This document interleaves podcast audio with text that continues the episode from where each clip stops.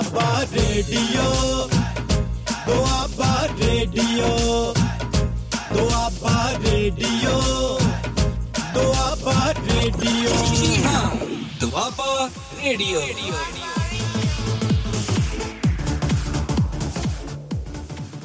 ਸਤਿ ਸ੍ਰੀ ਅਕਾਲ ਆਦਾਬ, ਨਮਸਕਾਰ ਦੋਸਤੋ, ਮੈਂ ਤੁਹਾਡਾ ਆਪਣਾ ਸਰਬਜੀਤ ਚਾਹਲ ਲੈ ਕੇ ਹਾਜ਼ਰ ਹਾਂ ਪ੍ਰੋਗਰਾਮ ਖਬਰਸਾਰ।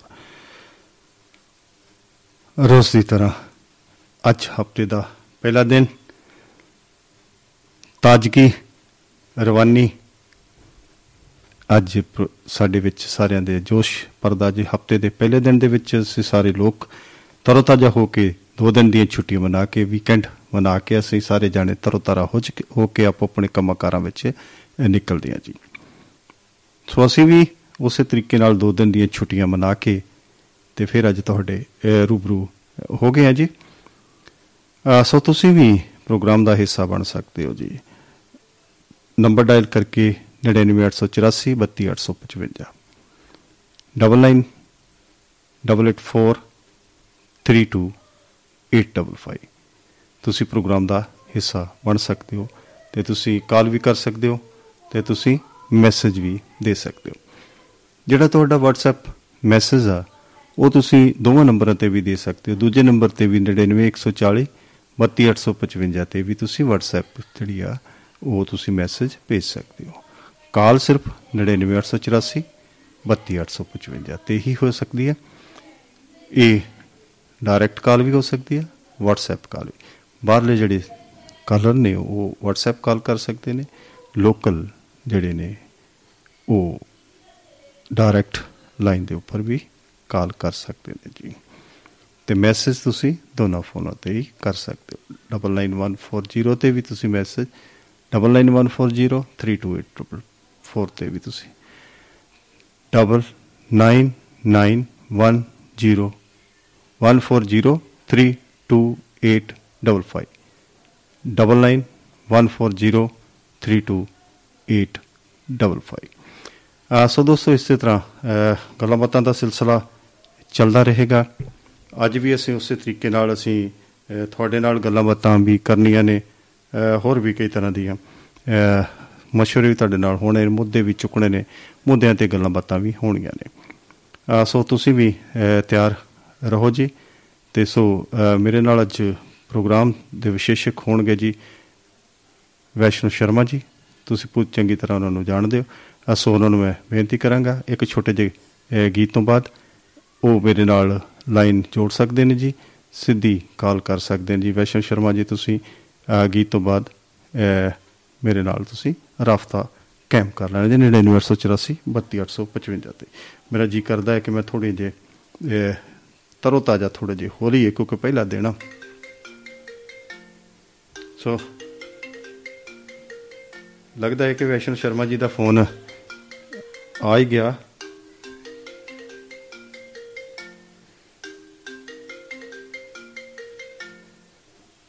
ਜੀ ਵੈਸ਼ਨ ਸ਼ਰਮਾ ਜੀ ਤੁਹਾਡਾ ਸਵਾਗਤ ਹੈ ਪ੍ਰੋਗਰਾਮ ਦੇ ਵਿੱਚ। ਤੁਸੀਂ ਸ਼ਾਮਲ ਹੋ ਚੁੱਕੇ ਹੋ। ਅ, ਸੋ ਬਹੁਤ ਬਹੁਤ ਸਵਾਗਤ ਹੈ ਆਪਣੀ ਹਾਜ਼ਰੀ ਸਰੋਤਿਆਂ ਦੇ ਨਾਲ ਯਕੀਨੀ ਕਰੋ। ਬਾਕੀ ਗੀਤ ਸੰਗੀਤ ਬਾਅਦ ਵਿੱਚ ਚੱਲਦਾ ਰਹੇਗਾ ਜੀ। ਅ, ਸੋ ਬਹੁਤ ਬਹੁਤ ਧੰਨਵਾਦ ਤੁਸੀਂ ਪ੍ਰੋਗਰਾਮ ਦੇ ਵਿੱਚ ਜੁੜ ਚੁੱਕੇ ਹੋ ਤੇ ਕਾਲ ਤੁਸੀਂ ਸ਼ਾਇਦ WhatsApp ਤੇ ਹੀ ਕੀਤੀ ਆ। ਅ, ਸੋ ਮੇਰੀ ਬੇਨਤੀ ਨੂੰ ਅ, ਪ੍ਰਵਾਨ ਕਰਿਓ ਜੇ ਕਿਤੇ ਕੱਟੀ ਜਾਵੇ ਤੇ ਦੁਬਾਰਾ ਫਿਰ ਤੁਸੀਂ ਡਾਇਰੈਕਟ ਲਾਈਨ ਤੇ ਕਾਲ ਕਰਨੀ। ਅ, ਸੋ ਤੁਹਾਡਾ ਸਵਾਗਤ ਹੈ ਜੀ। ਸਤਿ ਸ੍ਰੀ ਅਕਾਲ ਜੀ ਸਤਿ ਸ੍ਰੀ ਅਕਾਲ ਜੀ ਆਦਾਬ ਨਮਸਕਾਰ ਜੀ। ਬਿਲਕੁਲ ਜੀ ਮਿਹਰਬਾਨੀ ਜੀ। ਔਰ ਸਾਰੀ ਟੀਮ ਨੂੰ ਸਾਰੇ ਸਰੋਤਿਆਂ ਨੂੰ ਦੇਸ਼ ਵਿਦੇਸ਼ ਜਿੱਥੇ ਵੀ ਸੁਣ ਰਹੇ ਨੇ ਤਾਂ ਆਨੰਦ ਮਾਣ ਰਹੇ ਨੇ ਤੇ ਆਪਣਾ ਕੰਮ ਵੀ ਕਰ ਰਹੇ ਨੇ। ਉਹਨਾਂ ਸਾਰਿਆਂ ਨੂੰ ਸਤਿ ਸ੍ਰੀ ਅਕਾਲ। ਤਾਂ ਬੜੀ ਵਧੀਆ ਕਿ ਸੋਮਵਾਰ ਜਿਹੜਾ ਸਾਡਾ ਸ਼ੁਰੂ ਹੋਇਆ ਤਾਂ ਸਾਡਾ ਹਫਤਾ ਸ਼ੁਰੂ ਹੋਇਆ। ਹੂੰ। ਮਹੀਨਾ ਸ਼ੁਰੂ ਹੋਵੇ ਤਾਂ ਵੀ ਖੁਸ਼ੀ ਹੁੰਦੀ ਆ। ਕਿਉਂਕਿ ਫਿਰ ਤਨਖਾਹ ਮਿਲਦੀ ਮਹੀਨੇ ਦੀ ਨਾ ਹਫਤਾ ਪੂਰਾ ਹੋ ਜਾਏ ਤਾਂ ਉਹਦਾ ਵੀ ਚਾਹ ਹੁੰਦਾ ਕਿ ਹਫਤਾ ਪੂਰਾ ਹੋ ਗਿਆ ਤੇ ਫਿਰ ਚਾਹ ਹੁੰਦਾ ਕਿ ਅਸੀਂ ਫੇਰ ਰੂਟ ਤੇ ਆ ਗਏ। ਤੇ ਜਿਹੜਾ ਟੈਂਪਰੇਚਰ ਹੈ ਜੀ ਉਹ ਹੈਗਾ ਨਵੇਂ ਸ਼ਹਿਰ ਦਾ 28 ਡਿਗਰੀ ਸੈਂਟੀਗ੍ਰੇਡ ਤੇ ਸੋਨੇ ਦਾ ਭਾਅ ਹੈਗਾ ਅੱਜ ਦਾ 50400 ਪੂਰਾ ਜੀ ਤੇ ਪਾਉਂਡ ਜਿਹੜਾ 95 ਰੁਪਏ 39 ਪੈਸੇ ਅੱਜ ਜੀ ਤਾਂ ਜਿਹੜਾ ਯੂਐਸ ਡਾਲਰ ਆ ਉਹ 82 ਰੁਪਏ 78 ਪੈਸੇ ਆ। ਇਹ ਥੋੜਾ ਜਿਹੀ ਜਾਣਕਾਰੀ ਜਿਹੜੀ ਜ਼ਰੂਰੀ ਆ ਜੀ। ਸਿਸਟਮ ਦੇ ਨਾਲ। ਜੀ। ਜੀ। ਬਿਲਕੁਲ ਜੀ ਤੁਸੀਂ ਬਹੁਤ ਹੀ ਖੂਬਸੂਰਤ ਜਾਣਕਾਰੀ ਦਿੱਤੀ ਆ। ਤੇ ਬਾਕੀ ਤੁਸੀਂ ਜੇ ਥੋੜੀ ਜੀ ਆਪਾਂ ਉਹ 에ਅਰ ਪੋਲੂਸ਼ਨ ਦੀ ਵੀ ਗੱਲ ਕਰ ਲਈਏ ਕਿ ਉਹ ਵੀ ਗੱਲ ਕਰਨੀ ਬੜੀ ਅਹਿਮ ਆ। ਕਿਉਂਕਿ ਜਿਵੇਂ ਤੁਸੀਂ ਬਾਕੀ ਗੱਲਾਂ ਕੀਤੀਆਂ ਨੇ ਮੈਂ ਚਾਹਾਂਗਾ ਕਿ ਜਿਹੜਾ ਹਵਾ ਦੇ ਵਿੱਚ ਪ੍ਰਦੂਸ਼ਣ ਵੱਧਦਾ ਜਾ ਰਿਹਾ ਥੋੜੀ ਜੀ ਆਪਾਂ ਉਹਦੀ ਗੱਲਬਾਤ ਵੀ ਕਰ ਲਈਏ ਕਿ ਪਿਛਲੇ ਸਮੇਂ ਜਦੋਂ ਅਸੀਂ ਅ, ਗੱਲ ਕੀਤੀ ਸੀ ਦੀਵਾਲੀ ਦੇ ਨਾਲ ਹੀ ਗੱਲ ਕੀਤੀ ਸੀਗੀ ਤੇ ਉਦੋਂ ਪਿਛਲੇ ਸਾਲ ਨਾਲੋਂ 44 ਅ, ਪੁਆਇੰਟ ਜਿਹੜਾ ਸੂਚਕ ਅੰਕ ਜਿਹੜਾ ਉਹ ਥੱਲੇ ਗਿਰਿਆ ਸੀ ਤੇ ਅੱਜ ਜਿਹੜਾ ਉਹ ਥੋੜਾ ਜਿਹਾ ਅ, ਕਾਫੀ ਉੱਪਰ ਅ, ਚਲਾ ਗਿਆ ਤੇ ਸੋ ਅ, 284 ਜਿਹੜਾ ਹੈਗਾ ਜਿੱਤੇ ਪਹਿਲਾਂ ਅ, ਪਿਛਲੇ ਸਾਲ ਦੀ ਅਸੀਂ ਗੱਲ ਕਰੀਏ ਜਾਂ 15 ਸਤੰਬਰ ਦੀ ਗੱਲ ਕਰੀਏ ਤੇ ਜੇ ਮੰਡੀ ਗੋਬਿੰਦਗੜ੍ਹ ਦਾ ਜਿਹੜਾ ਕਿ ਸਾਰਿਆਂ ਤੋਂ ਪੋਲੂਟਡ ਸ਼ਹਿਰ ਹੁੰਦਾ ਤੇ ਉਹਦਾ ਅ, 100 ਸੂਚਕ ਅੰਕ ਸੀ। ਤੇ ਜੇ ਅਸੀਂ ਪਿਛਲੇ ਦੀਵਾਲੀ ਵਾਲੇ ਦਿਨ ਦੀ ਗੱਲ ਕਰੀਏ ਤੇ 100 ਤੇ 77 ਸੀ। ਤੇ ਅੱਜ ਕਾਫੀ ਅ, ਉੱਪਰ ਹੈ ਜੀ। ਅ, ਸੋ ਇਹ ਕਿਤੇ ਨਾ ਕਿਤੇ ਖਤਰੇ ਦੀ ਘੰਟੀ ਹੈ ਜੀ। ਡਾਕਟਰਾਂ ਨੇ ਤੁਹਾਨੂੰ ਜਿਵੇਂ ਤੁਸੀਂ ਬਾਕੀ ਦੱਸਿਆ ਜੀ ਡਾਕਟਰਾਂ ਨੇ ਸਲਾਹ ਦਿੱਤੀ ਹੈ ਕਿ ਜਿਹੜੇ ਅ, ਦਮੇ ਦੇ ਜਾਂ ਜਿਨ੍ਹਾਂ ਨੂੰ ਸਾਹ ਦੀ ਸਮੱਸਿਆ ਹੈ ਤੇ ਉਹ ਇਸ ਚ ਦੇ ਵਿੱਚ ਜਿਹੜਾ ਉਹਨੂੰ ਪਰਹੇਜ਼ ਕਰਨ। ਬਾਹਰ ਅੰਦਰ ਘੱਟ ਨਿਕਲਣ ਜੇ ਨਿਕਲਣ ਤਾਂ ਆਪਣਾ ਪੂਰਾ ਪ੍ਰਬੰਧ ਕਰਕੇ ਨਿਕਲਣ। ਤੇ ਦਿੱਲੀ ਦਾ ਪੋਲੂਸ਼ਨ ਵੀ ਜਿਹੜਾ ਥੋੜਾ ਜਿਹਾ ਉਹ ਉੱਪਰ ਚਲਾ ਗਿਆ। ਸੋ ਇਹਦੇ ਤੇ ਤੁਸੀਂ ਹੋਰ ਗੱਲ ਕਰਨੀ ਚਾਹੋਗੇ ਜੀ? ਜੀ ਸਾਹਿਬ ਸਾਹਿਬ ਉਹ ਪਿੱਛੇ ਰੁਪਈਏ ਦੀ ਗੱਲ ਹੋਈ ਨਾ ਤਾਂ ਉਹ ਕਹਿੰਦੇ ਸਾਡਾ ਰੁਪਈਆ ਕਮਜ਼ੋਰ ਹੋਇਆ। ਤਾਂ ਜਿਹੜੇ ਸਾਡੇ ਮੈਡਮ ਸੀ ਉਹ ਕਹਿੰਦੇ ਰੁਪਈਆ ਨਹੀਂ ਕਮਜ਼ੋਰ ਹੋਇਆ ਡਾਲਰ ਹੀ ਵੀਕ ਹੋ ਗਿਆ। ਉਹਨੂੰ ਜਿਹੜਾ ਆ ਪੀਪਾ ਦੇਸੀ ਘਿਓ ਦਾ ਖਵਾਤਾ ਤੇ ਉਹ ਹੋ ਗਿਆ ਤਕੜਾ। ਹੂੰ। ਤੇ ਹੁਣ ਅਸੀਂ ਮਾੜੇ ਸਮਝ ਲਓ ਸਾਨੂੰ ਪਰ ਇਦਾਂ ਹੀ ਕਮਜ਼ੋਰ ਇੰਨੇ ਨਹੀਂ ਹੋਏ ਕਿ ਉਹ ਮੋਟਾ ਹੋ ਗਿਆ। ਹਾਂ ਬਿਲਕੁਲ ਬਿਲਕੁਲ ਬਿਲਕੁਲ ਜੀ। ਇਹ ਗੱਲ ਠੀਕ ਹੈ ਜੀ ਠੀਕ ਹੈ। ਹਾਂ ਕਰੋ ਗੱਲ ਤੁਸੀਂ। ਹੈ ਹਾਂ ਉਹ ਮਨ ਨੂੰ ਸਮਝਾਉਣ ਦੀ ਗੱਲ ਆ। ਤੇ ਉਦਾਂ ਜੇ ਦੇਖਦੇ ਆ ਅੰਕੜੇ ਤਾਂ ਮਤਲਬ ਖਤਰਨਾਕ ਹੈ ਪਰ ਜਦੋਂ ਅਸੀਂ ਪਰਾਲੀ ਸਾੜਨ ਦਾ ਵੇਖਦੇ ਆ ਤਾਂ ਉਹ ਪਹਿਲਾਂ ਨਾਲੋਂ ਸਾਡੀ ਬਿਹਤਰੀ ਆ ਅਸੀਂ ਘਟੇ ਆ ਪਰ ਉਹ ਕੀ ਕਹਿੰਦੇ ਹੁੰਦੇ ਆ ਮੌਸਮ ਠੰਡਾ ਹੈ। ਵੈਸੇ ਵੀ ਲੋਕਾਂ ਨੂੰ ਸਾਹ ਦੀ ਜਦੋਂ ਮੌਸਮ ਚੇਂਜ ਹੁੰਦਾ ਨਾ ਇੱਕਦਮ ਤਾਂ ਤਕਲੀਫ ਹੁੰਦੀ ਹੈ ਤੇ ਫਿਰ ਹੁਣ ਪਰਾਲੀ ਵਾਲੀ ਸੁਲਗਣਾ ਜਿਹੜੀ ਹੈ ਇਹਦਾ ਧੂਆਂ ਆ ਗੁੱਬ ਗੁਬਾਰ ਆ ਇਹਦੇ ਨਾਲ ਵੀ ਅੱਗੇ ਹੁੰਦੀ ਸੀ ਪਰਾਲੀ ਪਹਿਲਾਂ ਸਤਾਉਂਦੇ ਸੀ। ਜੇ ਅੱਗ ਵੀ ਲੱਗਦੀ ਤੇ ਫੂ ਅਸਤਬਾਜੀ ਵਾਂਗੂ ਖਤਮ ਹੋ ਜਾਂਦੀ ਸੀ। ਹੁਣ ਜਿਹੜੀ ਆ ਪਰਾਲੀ ਹੁੰਦੀ ਗਿੱਲੀ ਤੇ ਉਹ ਸੁਲਗਦੀ ਆ ਤੇ ਕਈ ਕਈ ਦਿਨ ਸੁਲਗਦੀ ਰਹਿੰਦੀ ਆ ਜਿੱਦਾਂ ਅਹ, ਅਹ, ਰੂੜੀ ਅਹ, ਨੂੰ ਢੇਰ ਨੂੰ ਅੱਗ ਲਾ ਦਈਏ ਤਾਂ ਸੁਲਗਦਾ ਰਹਿੰਦਾ ਨਾ। ਤਾਂ ਇਦਾਂ ਦਾ ਸਿਸਟਮ ਆ। ਤੇ ਬਾਕੀ ਸਾਇੰਸਦਾਨਾਂ ਨੇ ਆਪਣਾ ਅਹ, ਪਾਈ ਵੀ ਜਾਂਦੇ ਆ ਇੱਕ ਬੰਨੇ ਕਹਿੰਦੇ ਏਸੀ ਲਾ ਲਓ ਲਾ ਲਓ ਤਾਂ ਇੱਕ ਬੰਨੇ ਏਸੀਆਂ ਦਾ ਗੰਦ ਆ ਦੂਜੇ ਬੰਨੇ ਕਹਿੰਦੇ ਆ ਪੋਲੂਸ਼ਨ ਜਿਹੜੇ ਕਿਸਾਨ ਫੈਲਾਉਂਦੇ ਆ ਅਸੀਂ ਸਾਰੇ ਰਲ ਮਿਲ ਕੇ ਤਰੱਕੀ ਦੇ ਨਾਂ ਤੇ ਪੋਲੂਸ਼ਨ ਜਿਹੜਾ ਫੈਲਾ ਰਹੇ ਆ ਔਰ ਘਟਨਾਵਾਂ ਤਾਂ ਇਸ ਸਾਲ ਜਿਹੜੀਆਂ ਉਹ ਘੱਟ ਹੋਈਆਂ।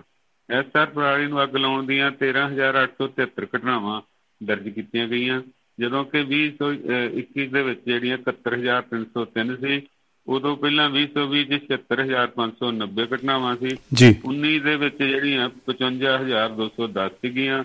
ਔਰ 18 ਚ 50590 ਘਟਨਾਵਾਂ ਸੀਗੀਆਂ ਔਰ 17 ਚ 45384 ਘਟਨਾਵਾਂ ਸੀ ਔਰ ਜਿਹੜੀ 16 ਦੇ ਵਿੱਚ 81042 ਜਿਹੜੀਆਂ ਸੀਗੀਆਂ ਇਹ ਘਟਨਾਵਾਂ ਸੀਗੀਆਂ। ਘਟਨਾਵਾਂ ਤਾਂ ਮਤਲਬ ਘਟੀਆਂ ਆ ਬਾਕੀ ਕੀ ਕਹਿੰਦੇ ਹੁੰਦੇ, ਲੋਕਾਂ ਦਾ ਉਦਾਂ ਵੀ ਸਹਿਣ ਸ਼ਕਤੀ ਥੋੜੀ ਜੀ ਘਟੀ ਹੈ। ਜੀ। ਬਿਲਕੁਲ ਜੀ ਅ, ਚਲੋ ਇਹਦੇ ਵਿੱਚ ਕੀ ਹੈਗਾ ਕਿ ਚਲੋ ਅ, ਸਾਡਾ ਜੁਆਇੰਟ ਵੈਂਚਰ ਆ ਅ, ਸਹਿਯੋਗ ਆ ਲੋਕਾਂ ਦਾ ਸਹਿਯੋਗ ਆ ਅ, ਸਾਡੇ ਅ, ਵਿਗਿਆਨੀਆਂ ਦਾ ਸਹਿਯੋਗ ਆ ਸਾਡਾ ਖੇਤੀਬਾੜੀ ਵਿਭਾਗ ਜਿਹੜਾ ਹੈਗਾ ਉਹ ਬਿਲਕੁਲ ਅ, ਤਾਇਨਾਤ ਆ ਜੀ ਤੇ ਉਹ 24 ਘੰਟੇ ਕੰਮ ਕਰ ਰਿਹਾ ਜੀ ਤੇ ਉਹਦੇ ਵਿੱਚ ਕੀ ਹੈਗਾ ਕਿ ਜਿਵੇਂ ਭਗਵੰਤ ਮਾਨ ਜੀ ਨੇ ਅ, ਨਿੱਜੀ ਤੌਰ ਤੇ ਆਪਣੇ ਫੈਸਲੇ ਅ, ਉਹ ਲਏ ਨੇ ਉਹ ਕਹਿੰਦੇ ਕਿ ਨਿੱਜੀ ਤੌਰ ਦੇ ਉੱਤੇ ਇਸ ਚੀਜ਼ ਦੇ ਉੱਤੇ ਨਜ਼ਰ ਰੱਖ ਰਹੇ ਨੇ ਤੇ ਉਹ ਸਾਰੇ ਕਿਸਾਨਾਂ ਨੂੰ ਵੀ, ਕਿਸਾਨ ਯੂਨੀਅਨਾਂ ਨੂੰ ਵੀ, ਸਰਪੰਚਾਂ ਨੂੰ, ਪੰਚਾਂ ਨੂੰ ਤੇ ਸਿੱਖਿਆ ਵਿਭਾਗ ਦੇ ਲੋਕਾਂ ਨੂੰ ਤੇ ਹਰ ਵਰਗ ਦੇ ਲੋਕਾਂ ਨੂੰ ਉਹ ਅਪੀਲ ਕਰ ਰਹੇ ਨੇ ਤੇ ਚਲੋ ਇਹ ਗੱਲ ਉਹਨਾਂ ਦੀ ਕਹਿਣੀ ਬਣਦੀ ਵੀ ਹੈ ਤੇ ਸਾਡਾ ਵੀ ਸਹਿਯੋਗ ਦੇਣਾ ਬਣਦਾ। ਉਹ ਕਹਿੰਦੇ ਕਿ ਬਿਨਾ ਲੋਕਾਂ ਦੇ, ਆਮ ਲੋਕਾਂ ਦੇ ਸਹਿਯੋਗ ਤੋਂ ਬਿਨਾ ਜਿਹੜਾ ਉਹ ਕੁਝ ਵੀ ਸ- ਸੰਭਵ ਨਹੀਂ ਹੋ ਸਕਦਾ।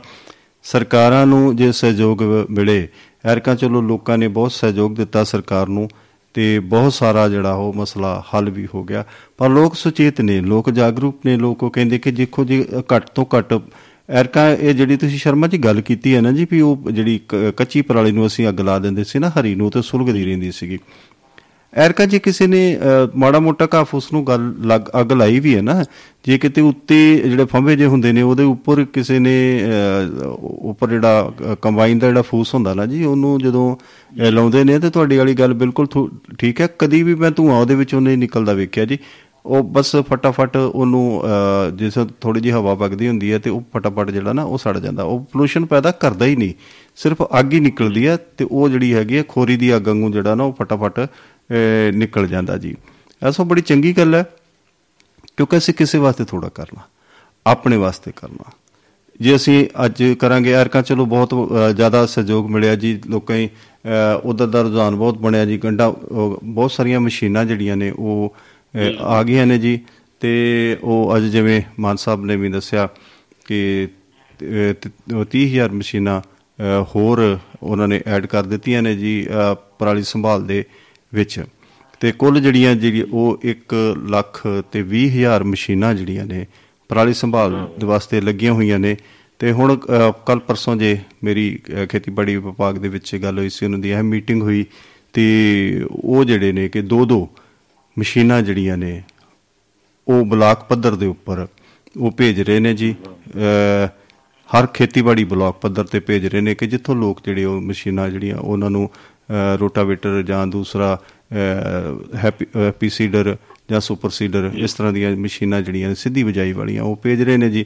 ਔਰ ਜਿਹਦੇ ਕੋਲ ਆਪਣਾ ਟਰੈਕਟਰ ਹੈਗਾ ਤੇ ਉਹ ਆਪਣੇ ਇਹਦੇ ਵਿੱਚੋਂ ਬਲਾਕ ਦੇ ਵਿੱਚੋਂ ਵੀ ਲੈ ਕੇ ਆਪਣਾ ਜਿਹੜਾ ਉਹ ਕੰਮ ਕਰ ਸਕਦਾ। ਇਹ ਉਹ ਕਿਰਾਏ ਤੇ ਲੈ ਜਾਵੇ ਇਹੋ ਜਿਹਾ ਕੋਈ ਹੈ। ਬਾਕੀ ਸੁਸਾਇਟੀਆਂ ਦੇ ਵਿੱਚ ਹੋਰ ਕਿਸਾਨ ਗਰੁੱਪ ਵਿੱਚ ਬਣਾ ਕੇ ਉਹਨਾਂ ਨੇ ਬਹੁਤ ਸਾਰੀਆਂ ਮਸ਼ੀਨਾਂ ਜਿਹੜੀਆਂ ਨੇ ਉਹ ਕਿ ਇੱਕ ਸੁਸਾਇਟੀ ਨੂੰ ਅਹ, ਬਹੁਤ ਸਾਰੀਆਂ ਮਸ਼ੀਨਾਂ ਦਿੱਤੀਆਂ ਨੇ। ਸੋ ਐਰਕਾਂ ਬਹੁਤ ਸਾਰੀਆਂ ਮਸ਼ੀਨਾਂ ਆ ਗਈਆਂ ਨੇ ਬਹੁਤ ਸਾਰਾ ਕੰਮ ਵੀ ਹੋਇਆ ਤੇ ਇਹ ਆ ਵੀ ਖੁਸ਼ੀ ਦੀ ਗੱਲ ਇਹ ਆ ਕਿ ਐਰਕਾਂ ਸਾਡੇ ਪਿੰਡ ਵੀ ਜਿਹੜੀ ਮਸ਼ੀਨ ਚੱਲੀ ਪਰ ਉਹ ਇਤਾਂ ਵੈਸੇ ਜਿੰਨੀ ਜਿੰਨਾ ਕੁ ਰਕਬਾ ਹੁੰਦਾ ਨਾ ਜੀ ਉਹ ਐਰਕਾ ਮਸ਼ੀਨਾਂ ਉਨੀਆਂ ਨਹੀਂ ਹੋ ਸਕੀਆਂ ਜਿਹੜੀਆਂ ਬੇਲਰਸ ਨੇ ਜਿਹੜੀਆਂ ਗੰਢਾ ਬੰਨਣ ਵਾਲੀਆਂ ਮਸ਼ੀਨਾਂ ਜੇ ਨਾ ਸ਼ਰਮਾ ਜੀ? ਜੀ ਜੀ। ਉਹ ਮਤਲਬ ਜਿੰਨਾ ਕੁ ਸਾਡਾ ਰਕਬਾ ਹੈ ਨਾ ਜੀ ਸਾਡਾ ਉਹਨੇ ਇੱਕ ਰਕਬੇ ਨੂੰ ਸੰਭਾਲਣ ਵਾਸਤੇ ਥੋੜਾ ਉਹਨਾਂ ਨੂੰ ਮੁਸ਼ਕਲ ਆ ਰਹੀ ਹੈ ਜੀ। ਫਿਰ ਕਿਉਂਕਿ ਉਸ ਤੋਂ- ਉਹ ਉਹ ਵੀ ਲੇਬਰ ਓਰੀਐਂਟਡ ਕੰਮ ਹੈਗਾ ਜੀ।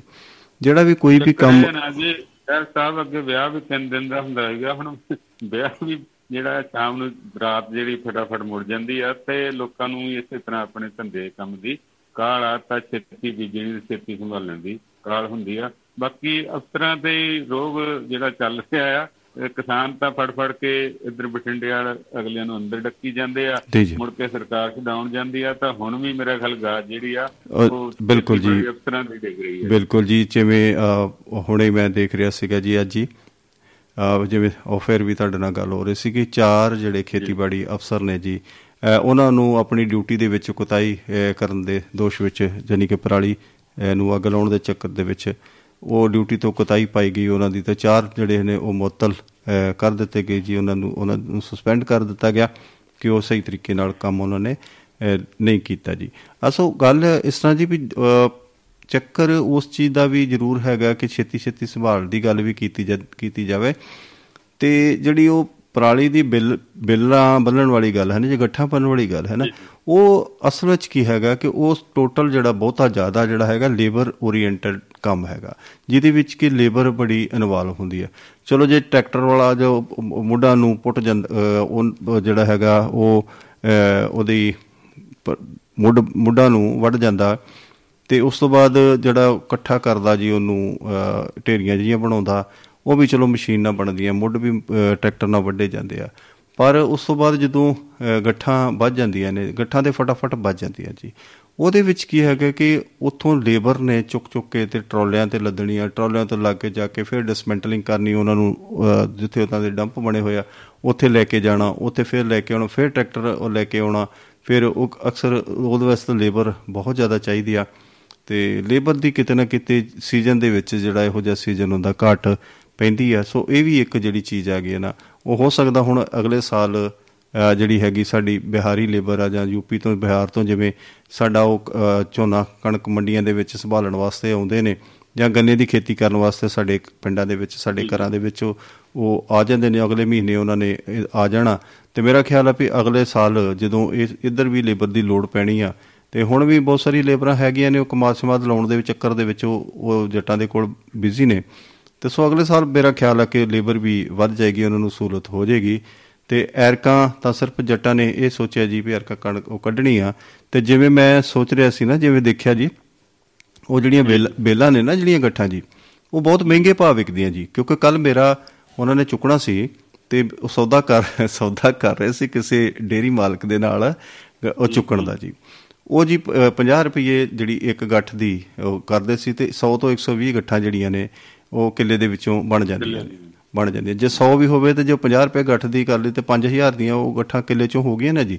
ਉਹਨਾਂ 5000 ਵੱਟ ਕੇ ਤੇ ਲਾਂਭੇ ਹੋ ਗਏ ਨਾ। ਉਹਨਾਂ ਦਾ ਖਰਚਾ ਕਿੰਨਾ ਕਾ ਜੀ। ਸੋ ਅਗਲੇ ਸਾਲ ਮੈਨੂੰ ਲੱਗਦਾ ਵੀ ਕੁਝ ਤਾਂ ਮਸ਼ੀਨਾਂ ਦੀ ਬਹੁਤਾਤ ਵੀ ਹੋ ਜੂਗੀ। ਇਹਨਾਂ ਨੂੰ ਚੁੱਕਣਾ ਵੀ ਸੌਖਾ ਹੋ ਜੂ। ਹੋ ਸਕਦਾ ਵੀ ਜਿਵੇਂ ਸਾਡੇ ਕਿਸਾਨ ਵੀਰ ਮੁਆਵਜ਼ੇ ਮੰਗਦੇ ਮੰਗਦੇ ਫਿਰਦੇ ਨੇ ਕਦੀ ਉਹ ਕਹਿੰਦੇ ਦਿੱਲੀ ਨੂੰ ਦਿੱਲੀ ਤੋਂ 1500 ਲੈ ਲਓ ਜੀ ਪੰਜਾਬ 500 ਦੇ ਦੇਵੇ ਤੇ ਦੂਸਰਾ ਜਿਹੜਾ ਉਹ ਕੇਂਦਰ ਸਰਕਾਰ ਜਿਹੜੀ ਆ ਉਹ 1500 ਦੇ ਦੇਵੇ।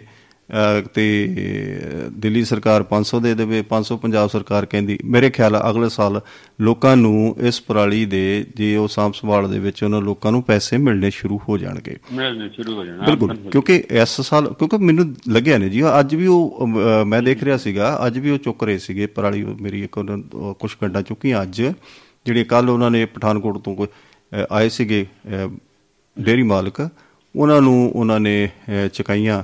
ਤੇ ਮੈਂ ਦੇਖ ਰਿਹਾ ਸੀ ਉਹ ਕੱਲ ਚਲੋ ਉਹਨਾਂ ਥੋੜਾ ਜਿਹਾ ਹੋ ਕੇ ਤੇ ਮੇਰੇ ਨਾਲ ਉਲਾਂਭੇ ਗੱਲ ਕੀਤੀ ਉਹ ਥੋੜਾ ਜਿਹਾ ਫ਼ਰਕ ਪਿਆ ਤੇ ਮੈਨੂੰ ਪਤਾ ਲੱਗਿਆ ਮੈਨੂੰ ਕਹਿੰਦੇ ਸਰਦਾਰ ਜੀ ਵੀ ਸਾਨੂੰ ਇਹ ਗੱਲ ਉਹਨਾਂ ਨਾਲ ਕਰਿਓ ਕਿਉਂਕਿ ਮੇਰੀ ਪਰਾਲੀ ਸੁੱਕ ਗਈ ਸੀਗੀ ਕਿੰਨੇ ਦਿਨ ਹੋ ਗਏ ਸੀਗੇ ਉਹਨਾਂ ਨੂੰ ਵੱਡੀ ਸੀਗੀ ਤੇ ਉਹ ਬਹਿ ਗਈ ਸੀਗੀ ਤੇ ਉਹਦੀ ਨਾ ਗੱਠਾਂ ਜਿਹੜੀਆਂ ਥੋੜੀਆਂ ਘੱਟ ਬਣੀਆਂ ਕਿਉਂਕਿ ਕੰਪੈਕਟ ਹੋ ਗਈਆਂ ਤੇ ਉਹ ਮੈਨੂੰ ਕਹਿ ਰਹੇ ਸੀ ਵੀ ਗੱਠਾਂ ਘੱਟ ਨੇ ਮੈਂ ਕਿਹਾ ਗੱਠਾਂ ਤੇ ਘੱਟ ਨਹੀਂ ਪਰਾਲੀ ਤਾਂ ਕਿਤੇ ਉੱਡ ਨਹੀਂ ਗਈ ਨਾ ਅਸੀਂ ਕਿਹੜੀ ਸਾੜ ਦਿੱਤੀ ਵਿੱਚੋਂ?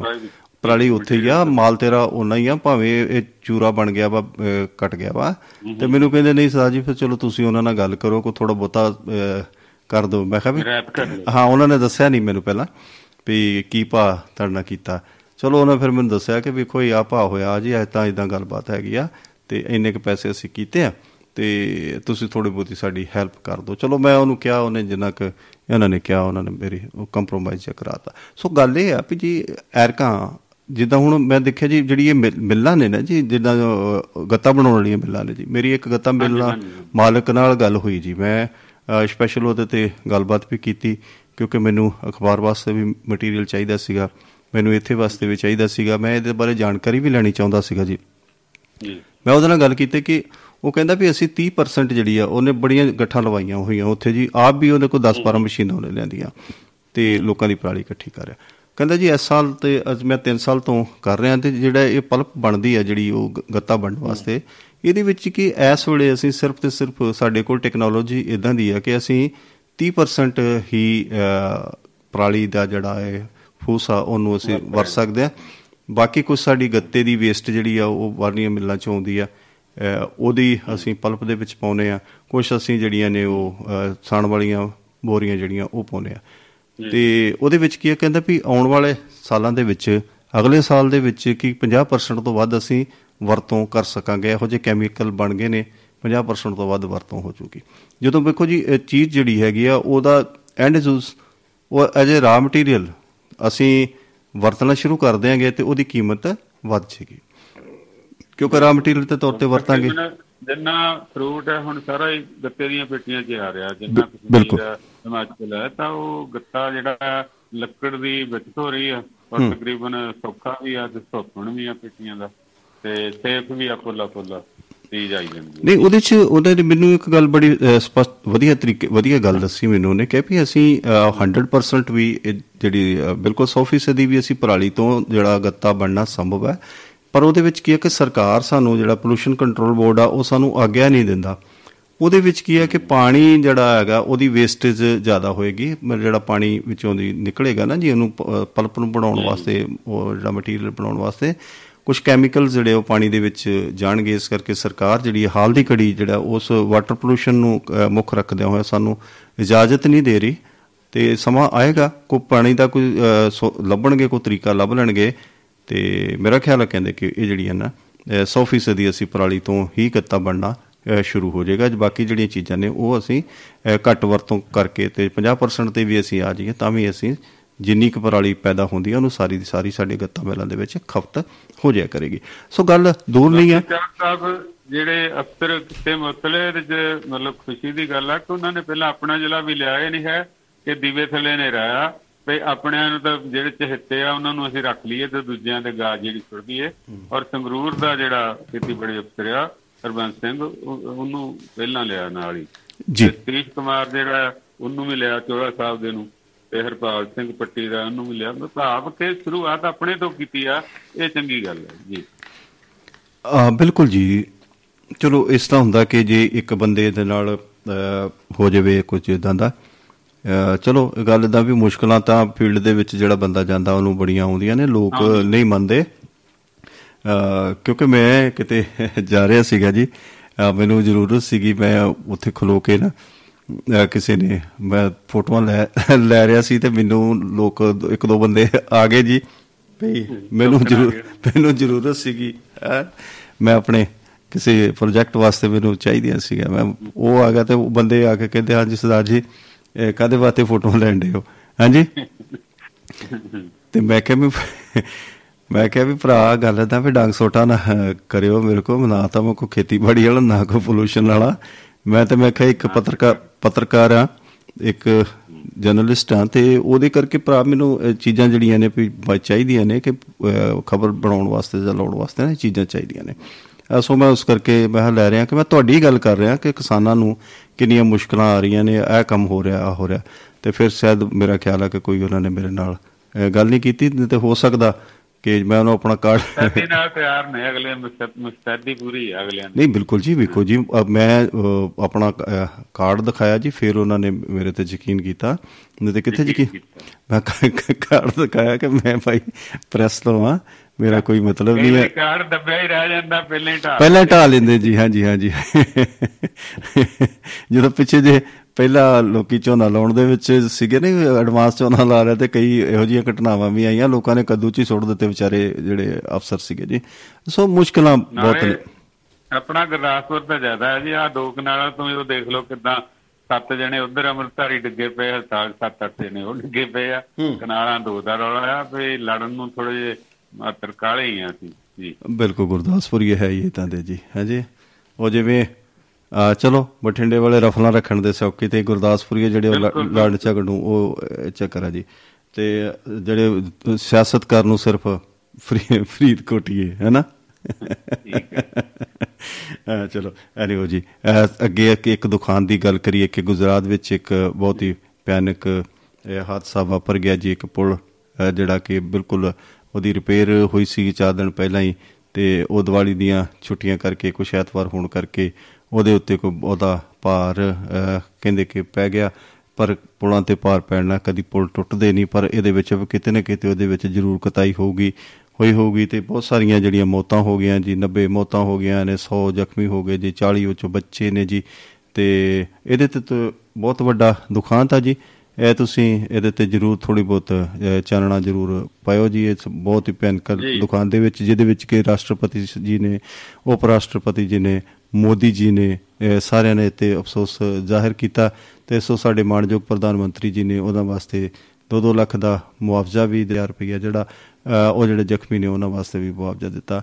ਸੋ ਤੁਸੀਂ ਇਹਦੇ ਵਿੱਚ ਤੁਸੀਂ ਤਫਸੀਲ ਦੇ ਨਾਲ ਜਰਾ ਦੱਸਿਓ ਵੀ ਕੌਣ-ਕੌਣ ਇਨਵੋਲਵ। ਸੀਗੇ ਕੀ ਗੱਲ? ਜੀ। ਇਹ ਮੱਛੂ ਨਦੀ ਦੇ ਉੱਤੇ ਹੈਗਾ। ਤੇ ਮੋਰਬੀ ਤਾਰ ਪੁਲ ਹੈ ਇਹ ਪਹਿਲਾਂ ਸਾਰੇ ਪੁਲ ਜਿਹੜੇ ਸੀ ਨਾ ਹਿਮਾਚਲ ਹੂੰ। ਇਹ ਤਾਰਾਂ ਦੇ ਹੁੰਦੇ ਸੀਗੇ ਔਰ ਮੋਟੀਆਂ ਤਾਰਾਂ ਹੁੰਦੀਆਂ ਸੀ ਅੰਗਰੇਜ਼ਾਂ ਵੇਲੇ ਦੀਆਂ ਤਾਂ ਉਹਦੇ ਦੇ ਨਾਲ ਲਮਕਦੇ ਇਹਨੂੰ ਪਿੰਗਾਂ ਵਾਲਾ ਪੁਲ ਕਿਉਂਕਿ ਪਿੰਗ ਟਾਈਪ ਜਿਹੜੀ ਹੈ ਨਾ ਜਿਹੜੀ ਸਤਰੰਗੀ ਪਿੰਗ ਆ ਇਦਾਂ ਦਾ ਇਹਦਾ ਹੁੰਦਾ ਸੀਗਾ ਤੇ ਉਹਦੇ ਨਾਲ ਲਟਕਣਾ ਹੁੰਦੀਆਂ ਤੇ ਉੱਤੇ ਚੀਰੀਆਂ ਹੁੰਦੀਆਂ ਸੀਗੀਆਂ। ਤਾਂ ਇਹ ਪੁਲ ਜਿਹੜੇ ਉਦੋਂ ਦੇ ਬਣੇ ਮਤਲਬ ਸੀਗੇ ਜਿਹੜੇ ਕਾਫੀ ਚੇਂਜ ਕਰ ਦਿੱਤੇ ਗਏ। ਪਰ ਇਹ ਪੁਲ ਅਜੇ ਵੀ 140 ਸਾਲ ਪੁਰਾਣਾ ਮਤਲਬ ਪੁਲ ਸੀਗਾ ਤੇ ਰੰਗ ਰੋਗਨ ਕਰਨ ਨਾਲ ਕੀ ਕਹਿੰਦੇ ਨੇ ਮਰਦੇ ਦੇ ਮੂੰਹ 'ਚ ਘੇ ਪਾਉਣ ਨਾਲ ਥੋੜਾ ਉਹਨੇ ਜਵਾਨ ਹੋ ਜਾਣਾ। ਤਾਂ ਇਹ ਇਹ ਪਹਿਲਾਂ ਤਾਂ 7 ਮਹੀਨੇ ਬੰਦ ਰਿਹਾ ਕੋਈ ਥੋੜਾ ਟਾਈਮ ਨਹੀਂ ਹੁੰਦਾ। ਤੇ 7 ਮਹੀਨੇ ਬੰਦ ਰਹਿਣ ਤੋਂ 4 ਅਪ੍ਰੈਲ ਪਹਿਲਾਂ ਹੀ ਇਹ ਖੋਲਿਆ ਗਿਆ।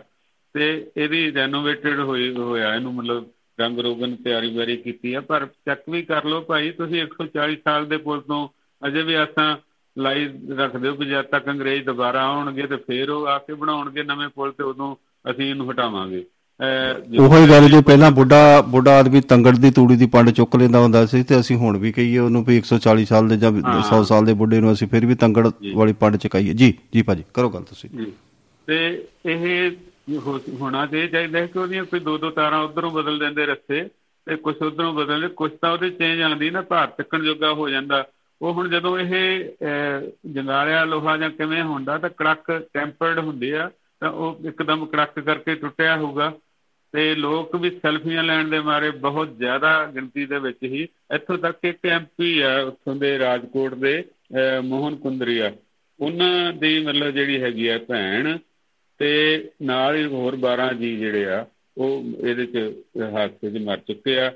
ਤੇ ਉਹਨਾਂ ਦੀ ਭੈਣ ਉਹਦੇ ਦੋ ਭਰਾ ਤੇ ਚਾਰ ਧੀਆਂ ਤੇ ਪੰਜ ਬੱਚੇ ਜਿਹੜੇ ਆ ਇਹਦੀ ਭੇਟ ਚੜ ਚੁੱਕੇ ਆ। ਮਤਲਬ ਸਾਡਾ ਵੀ ਕੁਝ ਜਿਹੜਾ ਹੈ ਕੰਟਰੋਲ ਕਿਤੇ ਵੀ ਕੁਆਲਿਟੀ ਚੈੱਕ ਹੁੰਦਾ ਆ ਇੱਟ ਦੀ ਵੀ ਜਿਹੜੀ ਸ਼ਕਤੀ ਆ ਉਹ ਦੇਖੀ ਜਾਂਦੀ ਆ ਕਿ ਇਹਨੂੰ ਕਿੰਨੇ ਪ੍ਰੈਸ ਕਿੰਦ ਅਹ, ਜਿਹੜਾ ਹੈ ਮੇਜਰਮੈਂਟ ਕੀਤੀ ਜਾਂਦੀ ਵੀ ਕਿੰਨੇ ਪ੍ਰੈਸਿੰਗ ਤੇ ਜਾ ਕੇ ਇਹਨੇ ਟੁੱਟਣਾ ਆ। ਪਹਿਲਾਂ ਤਾਂ ਨਹੀਂ ਟੁੱਟ ਜਾਂਦੀ। ਭਾਵ ਇਹੋ ਜਿਹੀਆਂ ਚੀਜ਼ਾਂ ਨੂੰ ਜਿਹੜਾ ਹੈ ਅਹ, ਵਿਗਿਆਨਕ ਚੈੱਕ ਜਿਹੜਾ ਜ਼ਰੂਰ ਕਰਨਾ ਚਾਹੀਦਾ ਔਰ ਘੱਟੋ ਘੱਟ ਸਾਡੇ ਇੱਕ ਤਾਂ ਭੇਡ ਚਾਲ ਜਿਵੇਂ ਮੈਂ ਵੀ ਪਿੱਛੇ ਨਾ ਰਹਿ ਜਾਵਾਂ ਚੜ ਜਾਵਾਂ ਉਹ ਜਾਵਾਂ ਮੇਰਾ ਨਾ ਪਿੱਛੇ ਹੋ ਜੇ ਕੁਝ ਤੇ ਥੋੜਾ ਜਿਹਾ ਇਤਿਆਦ ਜਿਹੜਾ ਪੁਲਿਸ ਡਿਪਾਰਟਮੈਂਟ ਜਾਂ ਦੂਜਾ ਵਿਆਹ ਉਹਨੂੰ ਵੀ ਕਰਨਾ ਚਾਹੀਦਾ ਸੀਗਾ ਔਰ ਇਹ ਹਾਦਸਾ ਇੰਨਾ ਭਿਆਨਕ ਜਿਹੜਾ ਵੋਟਾਂ ਤੋਂ ਪਹਿਲਾਂ ਹੀ ਵਾਪਰ ਗਿਆ ਤੇ ਇਹਦੇ ਵਿੱਚ ਮਤਲਬ ਬਹੁਤ ਲੋਕਾਂ ਨੂੰ ਨੁਕਸਾਨ ਹੋਇਆ ਲੋਕ ਤਾਂ ਚਾਹ ਨਾਲ ਹੁੰਦੇ ਆ ਕਿ ਲੋਹਾ ਲੋਹਾ ਵੀ ਤੱਕ ਤੇ ਕਮਜ਼ੋਰ ਹੋ ਹੀ ਜਾਂਦਾ।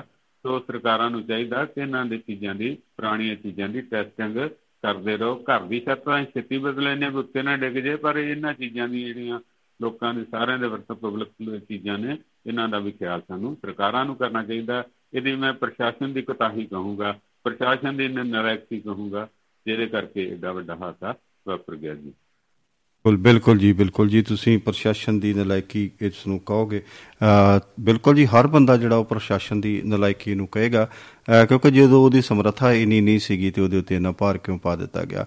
ਅ, ਜਿਵੇਂ ਤੁਸੀਂ ਅ, ਇਲੈਕਸ਼ਨ ਦੀ ਗੱਲ ਕੀਤੀ ਕਿ ਇਲੈਕਸ਼ਨ ਵੇਲੇ ਬਹੁਤ ਕੁਝ ਹੁੰਦਾ ਹੈ ਤੇ ਸੋ ਮੈਂ ਜੇ ਹਿਮਾਚਲ ਦੇ ਨਾਲ ਅ, ਜੁੜਦੀ ਪੰਜਾਬ ਤੇ ਹਿਮਾਚਲ ਦੇ ਨਾਲ ਗੱਲ ਕਰਾਂ ਤੇ ਉਹਦੇ ਵਿੱਚ ਕੀ ਹੈ ਕਿ ਸਾਡਾ ਜਿਹੜਾ ਇਲੈਕਸ਼ਨ ਕਮਿਸ਼ਨ ਅ, ਦੇ ਦੌਰਾਨ ਅ, ਬੜੀ ਅੱਜਕੱਲ ਮੁਸਤੈਦੀ ਦੇ ਨਾਲ ਉਹ ਅ, ਕਰਦੇ ਨੇ ਜੀ ਚੋਣ ਕਮਿਸ਼ਨ ਨੇ ਬੜੀਆਂ ਸਾਰੀਆਂ ਸਖਤ ਡਿਊਟੀਆਂ ਲਾਈਆਂ ਹੁੰਦੀਆਂ ਨੇ ਲੋਕਾਂ ਦੀਆਂ ਕਿ ਉਹ ਪੈਸੇ ਦਾ ਆਦਾਨ ਪ੍ਰਦਾਨ ਇੱਧਰ ਉੱਧਰ ਨਹੀਂ ਲੈ ਕੇ ਜਾ ਸਕਦੇ ਜਾਂ ਹੋਰ ਕਈ ਇਤਰਾਜ਼ਯੋਗ ਸਮੱਗਰੀਆਂ ਜਿਹੜੀਆਂ ਨੇ ਜਿਵੇਂ ਅ, ਨਸ਼ਾ ਹੈ दारू ਹੈ ਜਾਂ ਇਹੋ ਜਿਹੀਆਂ ਚੀਜ਼ਾਂ ਜਿਹੜੀਆਂ ਅ, ਗੈਰ ਕਾਨੂੰਨੀ ਢੰਗ ਦੇ ਨਾਲ ਲੋਕਾਂ ਨੂੰ ਅ, ਉਕਸਾਉਣ ਦੇ ਵਾਸਤੇ ਲੋਕਾਂ ਨੂੰ ਭਰਮਾਉਣ ਵਾਸਤੇ ਕੁਝ ਪੈਸੇ ਦਿੱਤੇ ਜਾਂਦੇ ਨੇ ਕੁਝ ਅ, ਸ਼- ਇਹੋ ਜਿਹੇ ਨਸ਼ੇ ਪੱਤੇ ਵੀ ਵੰਡੇ ਜਾਂਦੇ ਨੇ।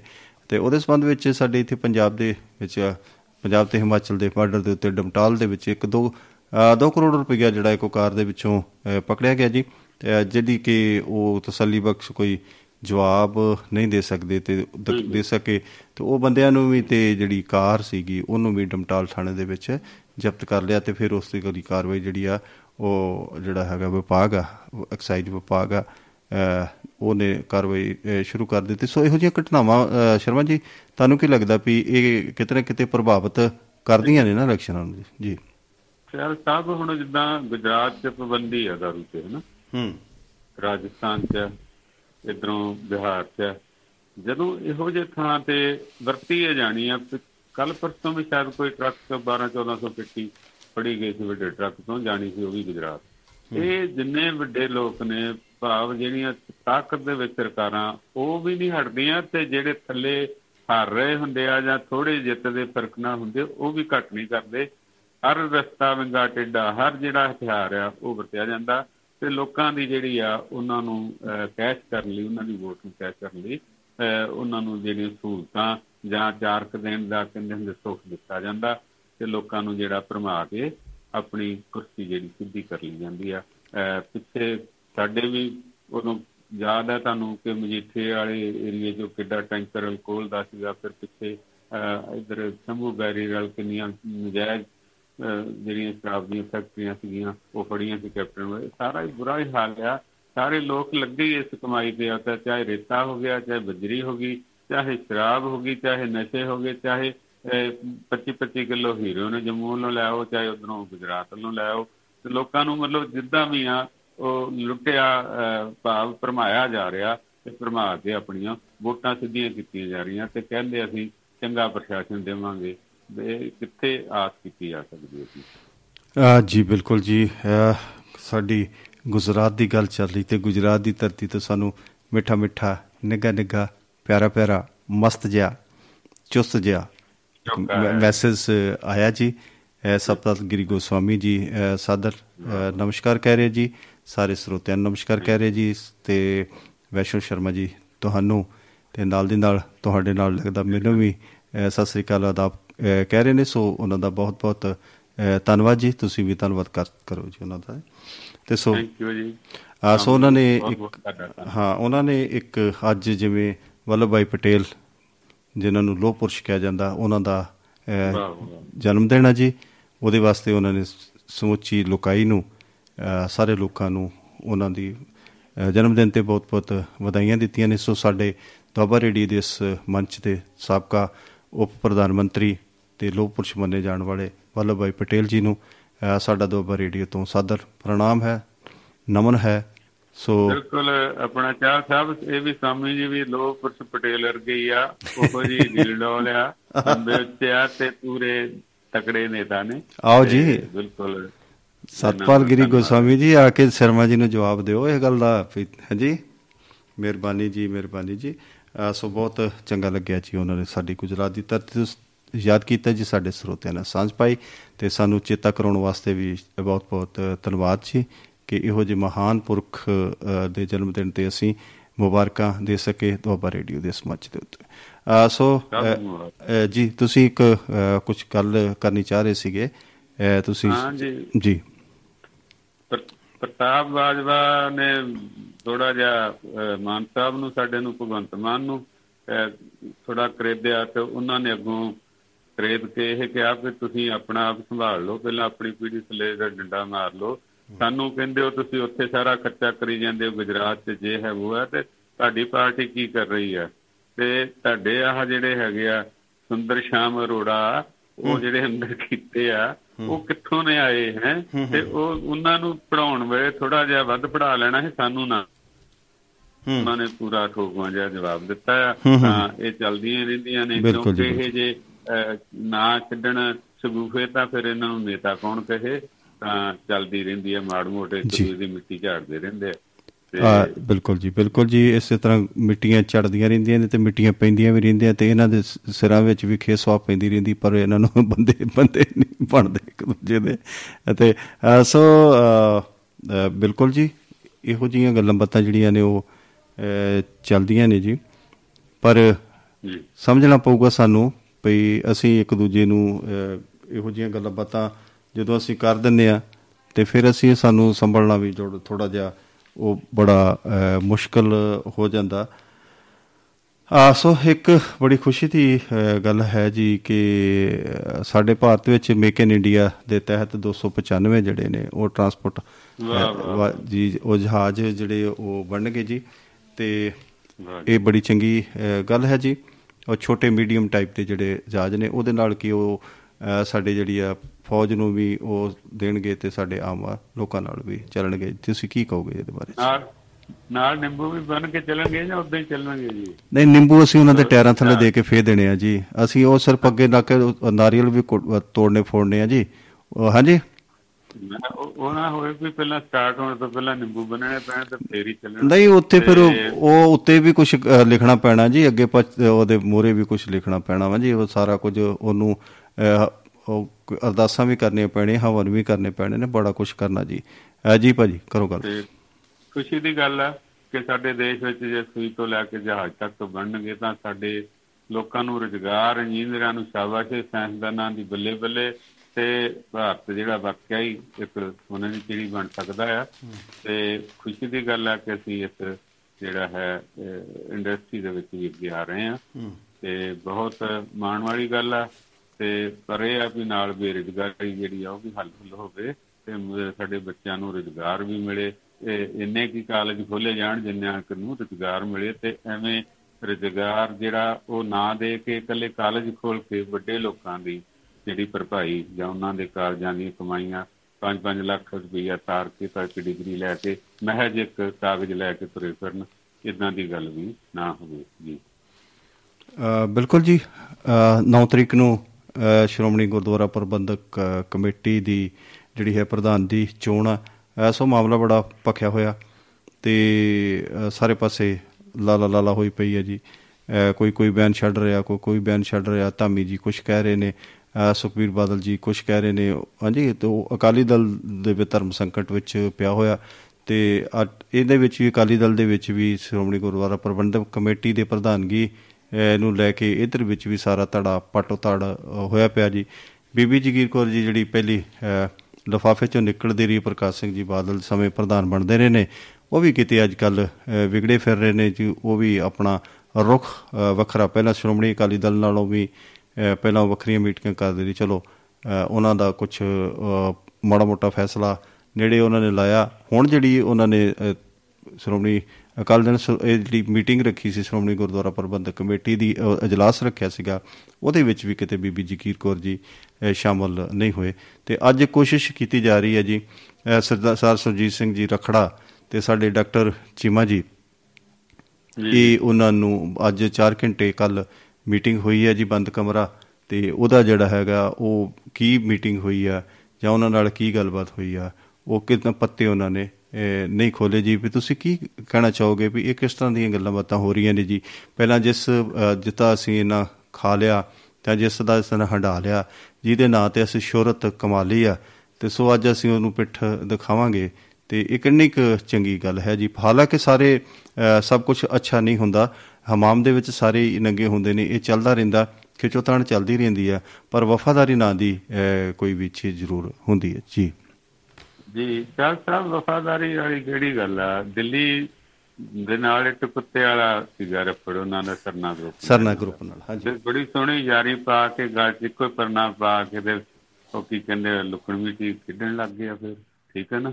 ਤੇ ਇਹ ਉਹ ਜਿਹੜੀ ਹਰਿਆਣੇ ਦੀ ਕਮੇਟੀ ਵੱਖਰੀ ਬਣ ਗਈ ਆ ਉਹਦੇ ਨਾਲ ਅੱਧਾ ਤਾਂ ਲੱਕ ਜਿਹੜਾ ਸਮੂਹ ਕਮੇਟੀ ਦਾ ਟੁੱਟ ਗਿਆ ਠੀਕ ਆ? ਹੁਣ ਰਹਿੰਦੀ ਖੁੰਦੀ ਬਾਕੀ ਕਸਰ ਜਿਹੜੀ ਆ ਬੀਬੀ ਜਗੀਰ ਕੌਰ ਨੇ ਪੂਰੀ ਕਰ ਲੈਣੀ ਆ।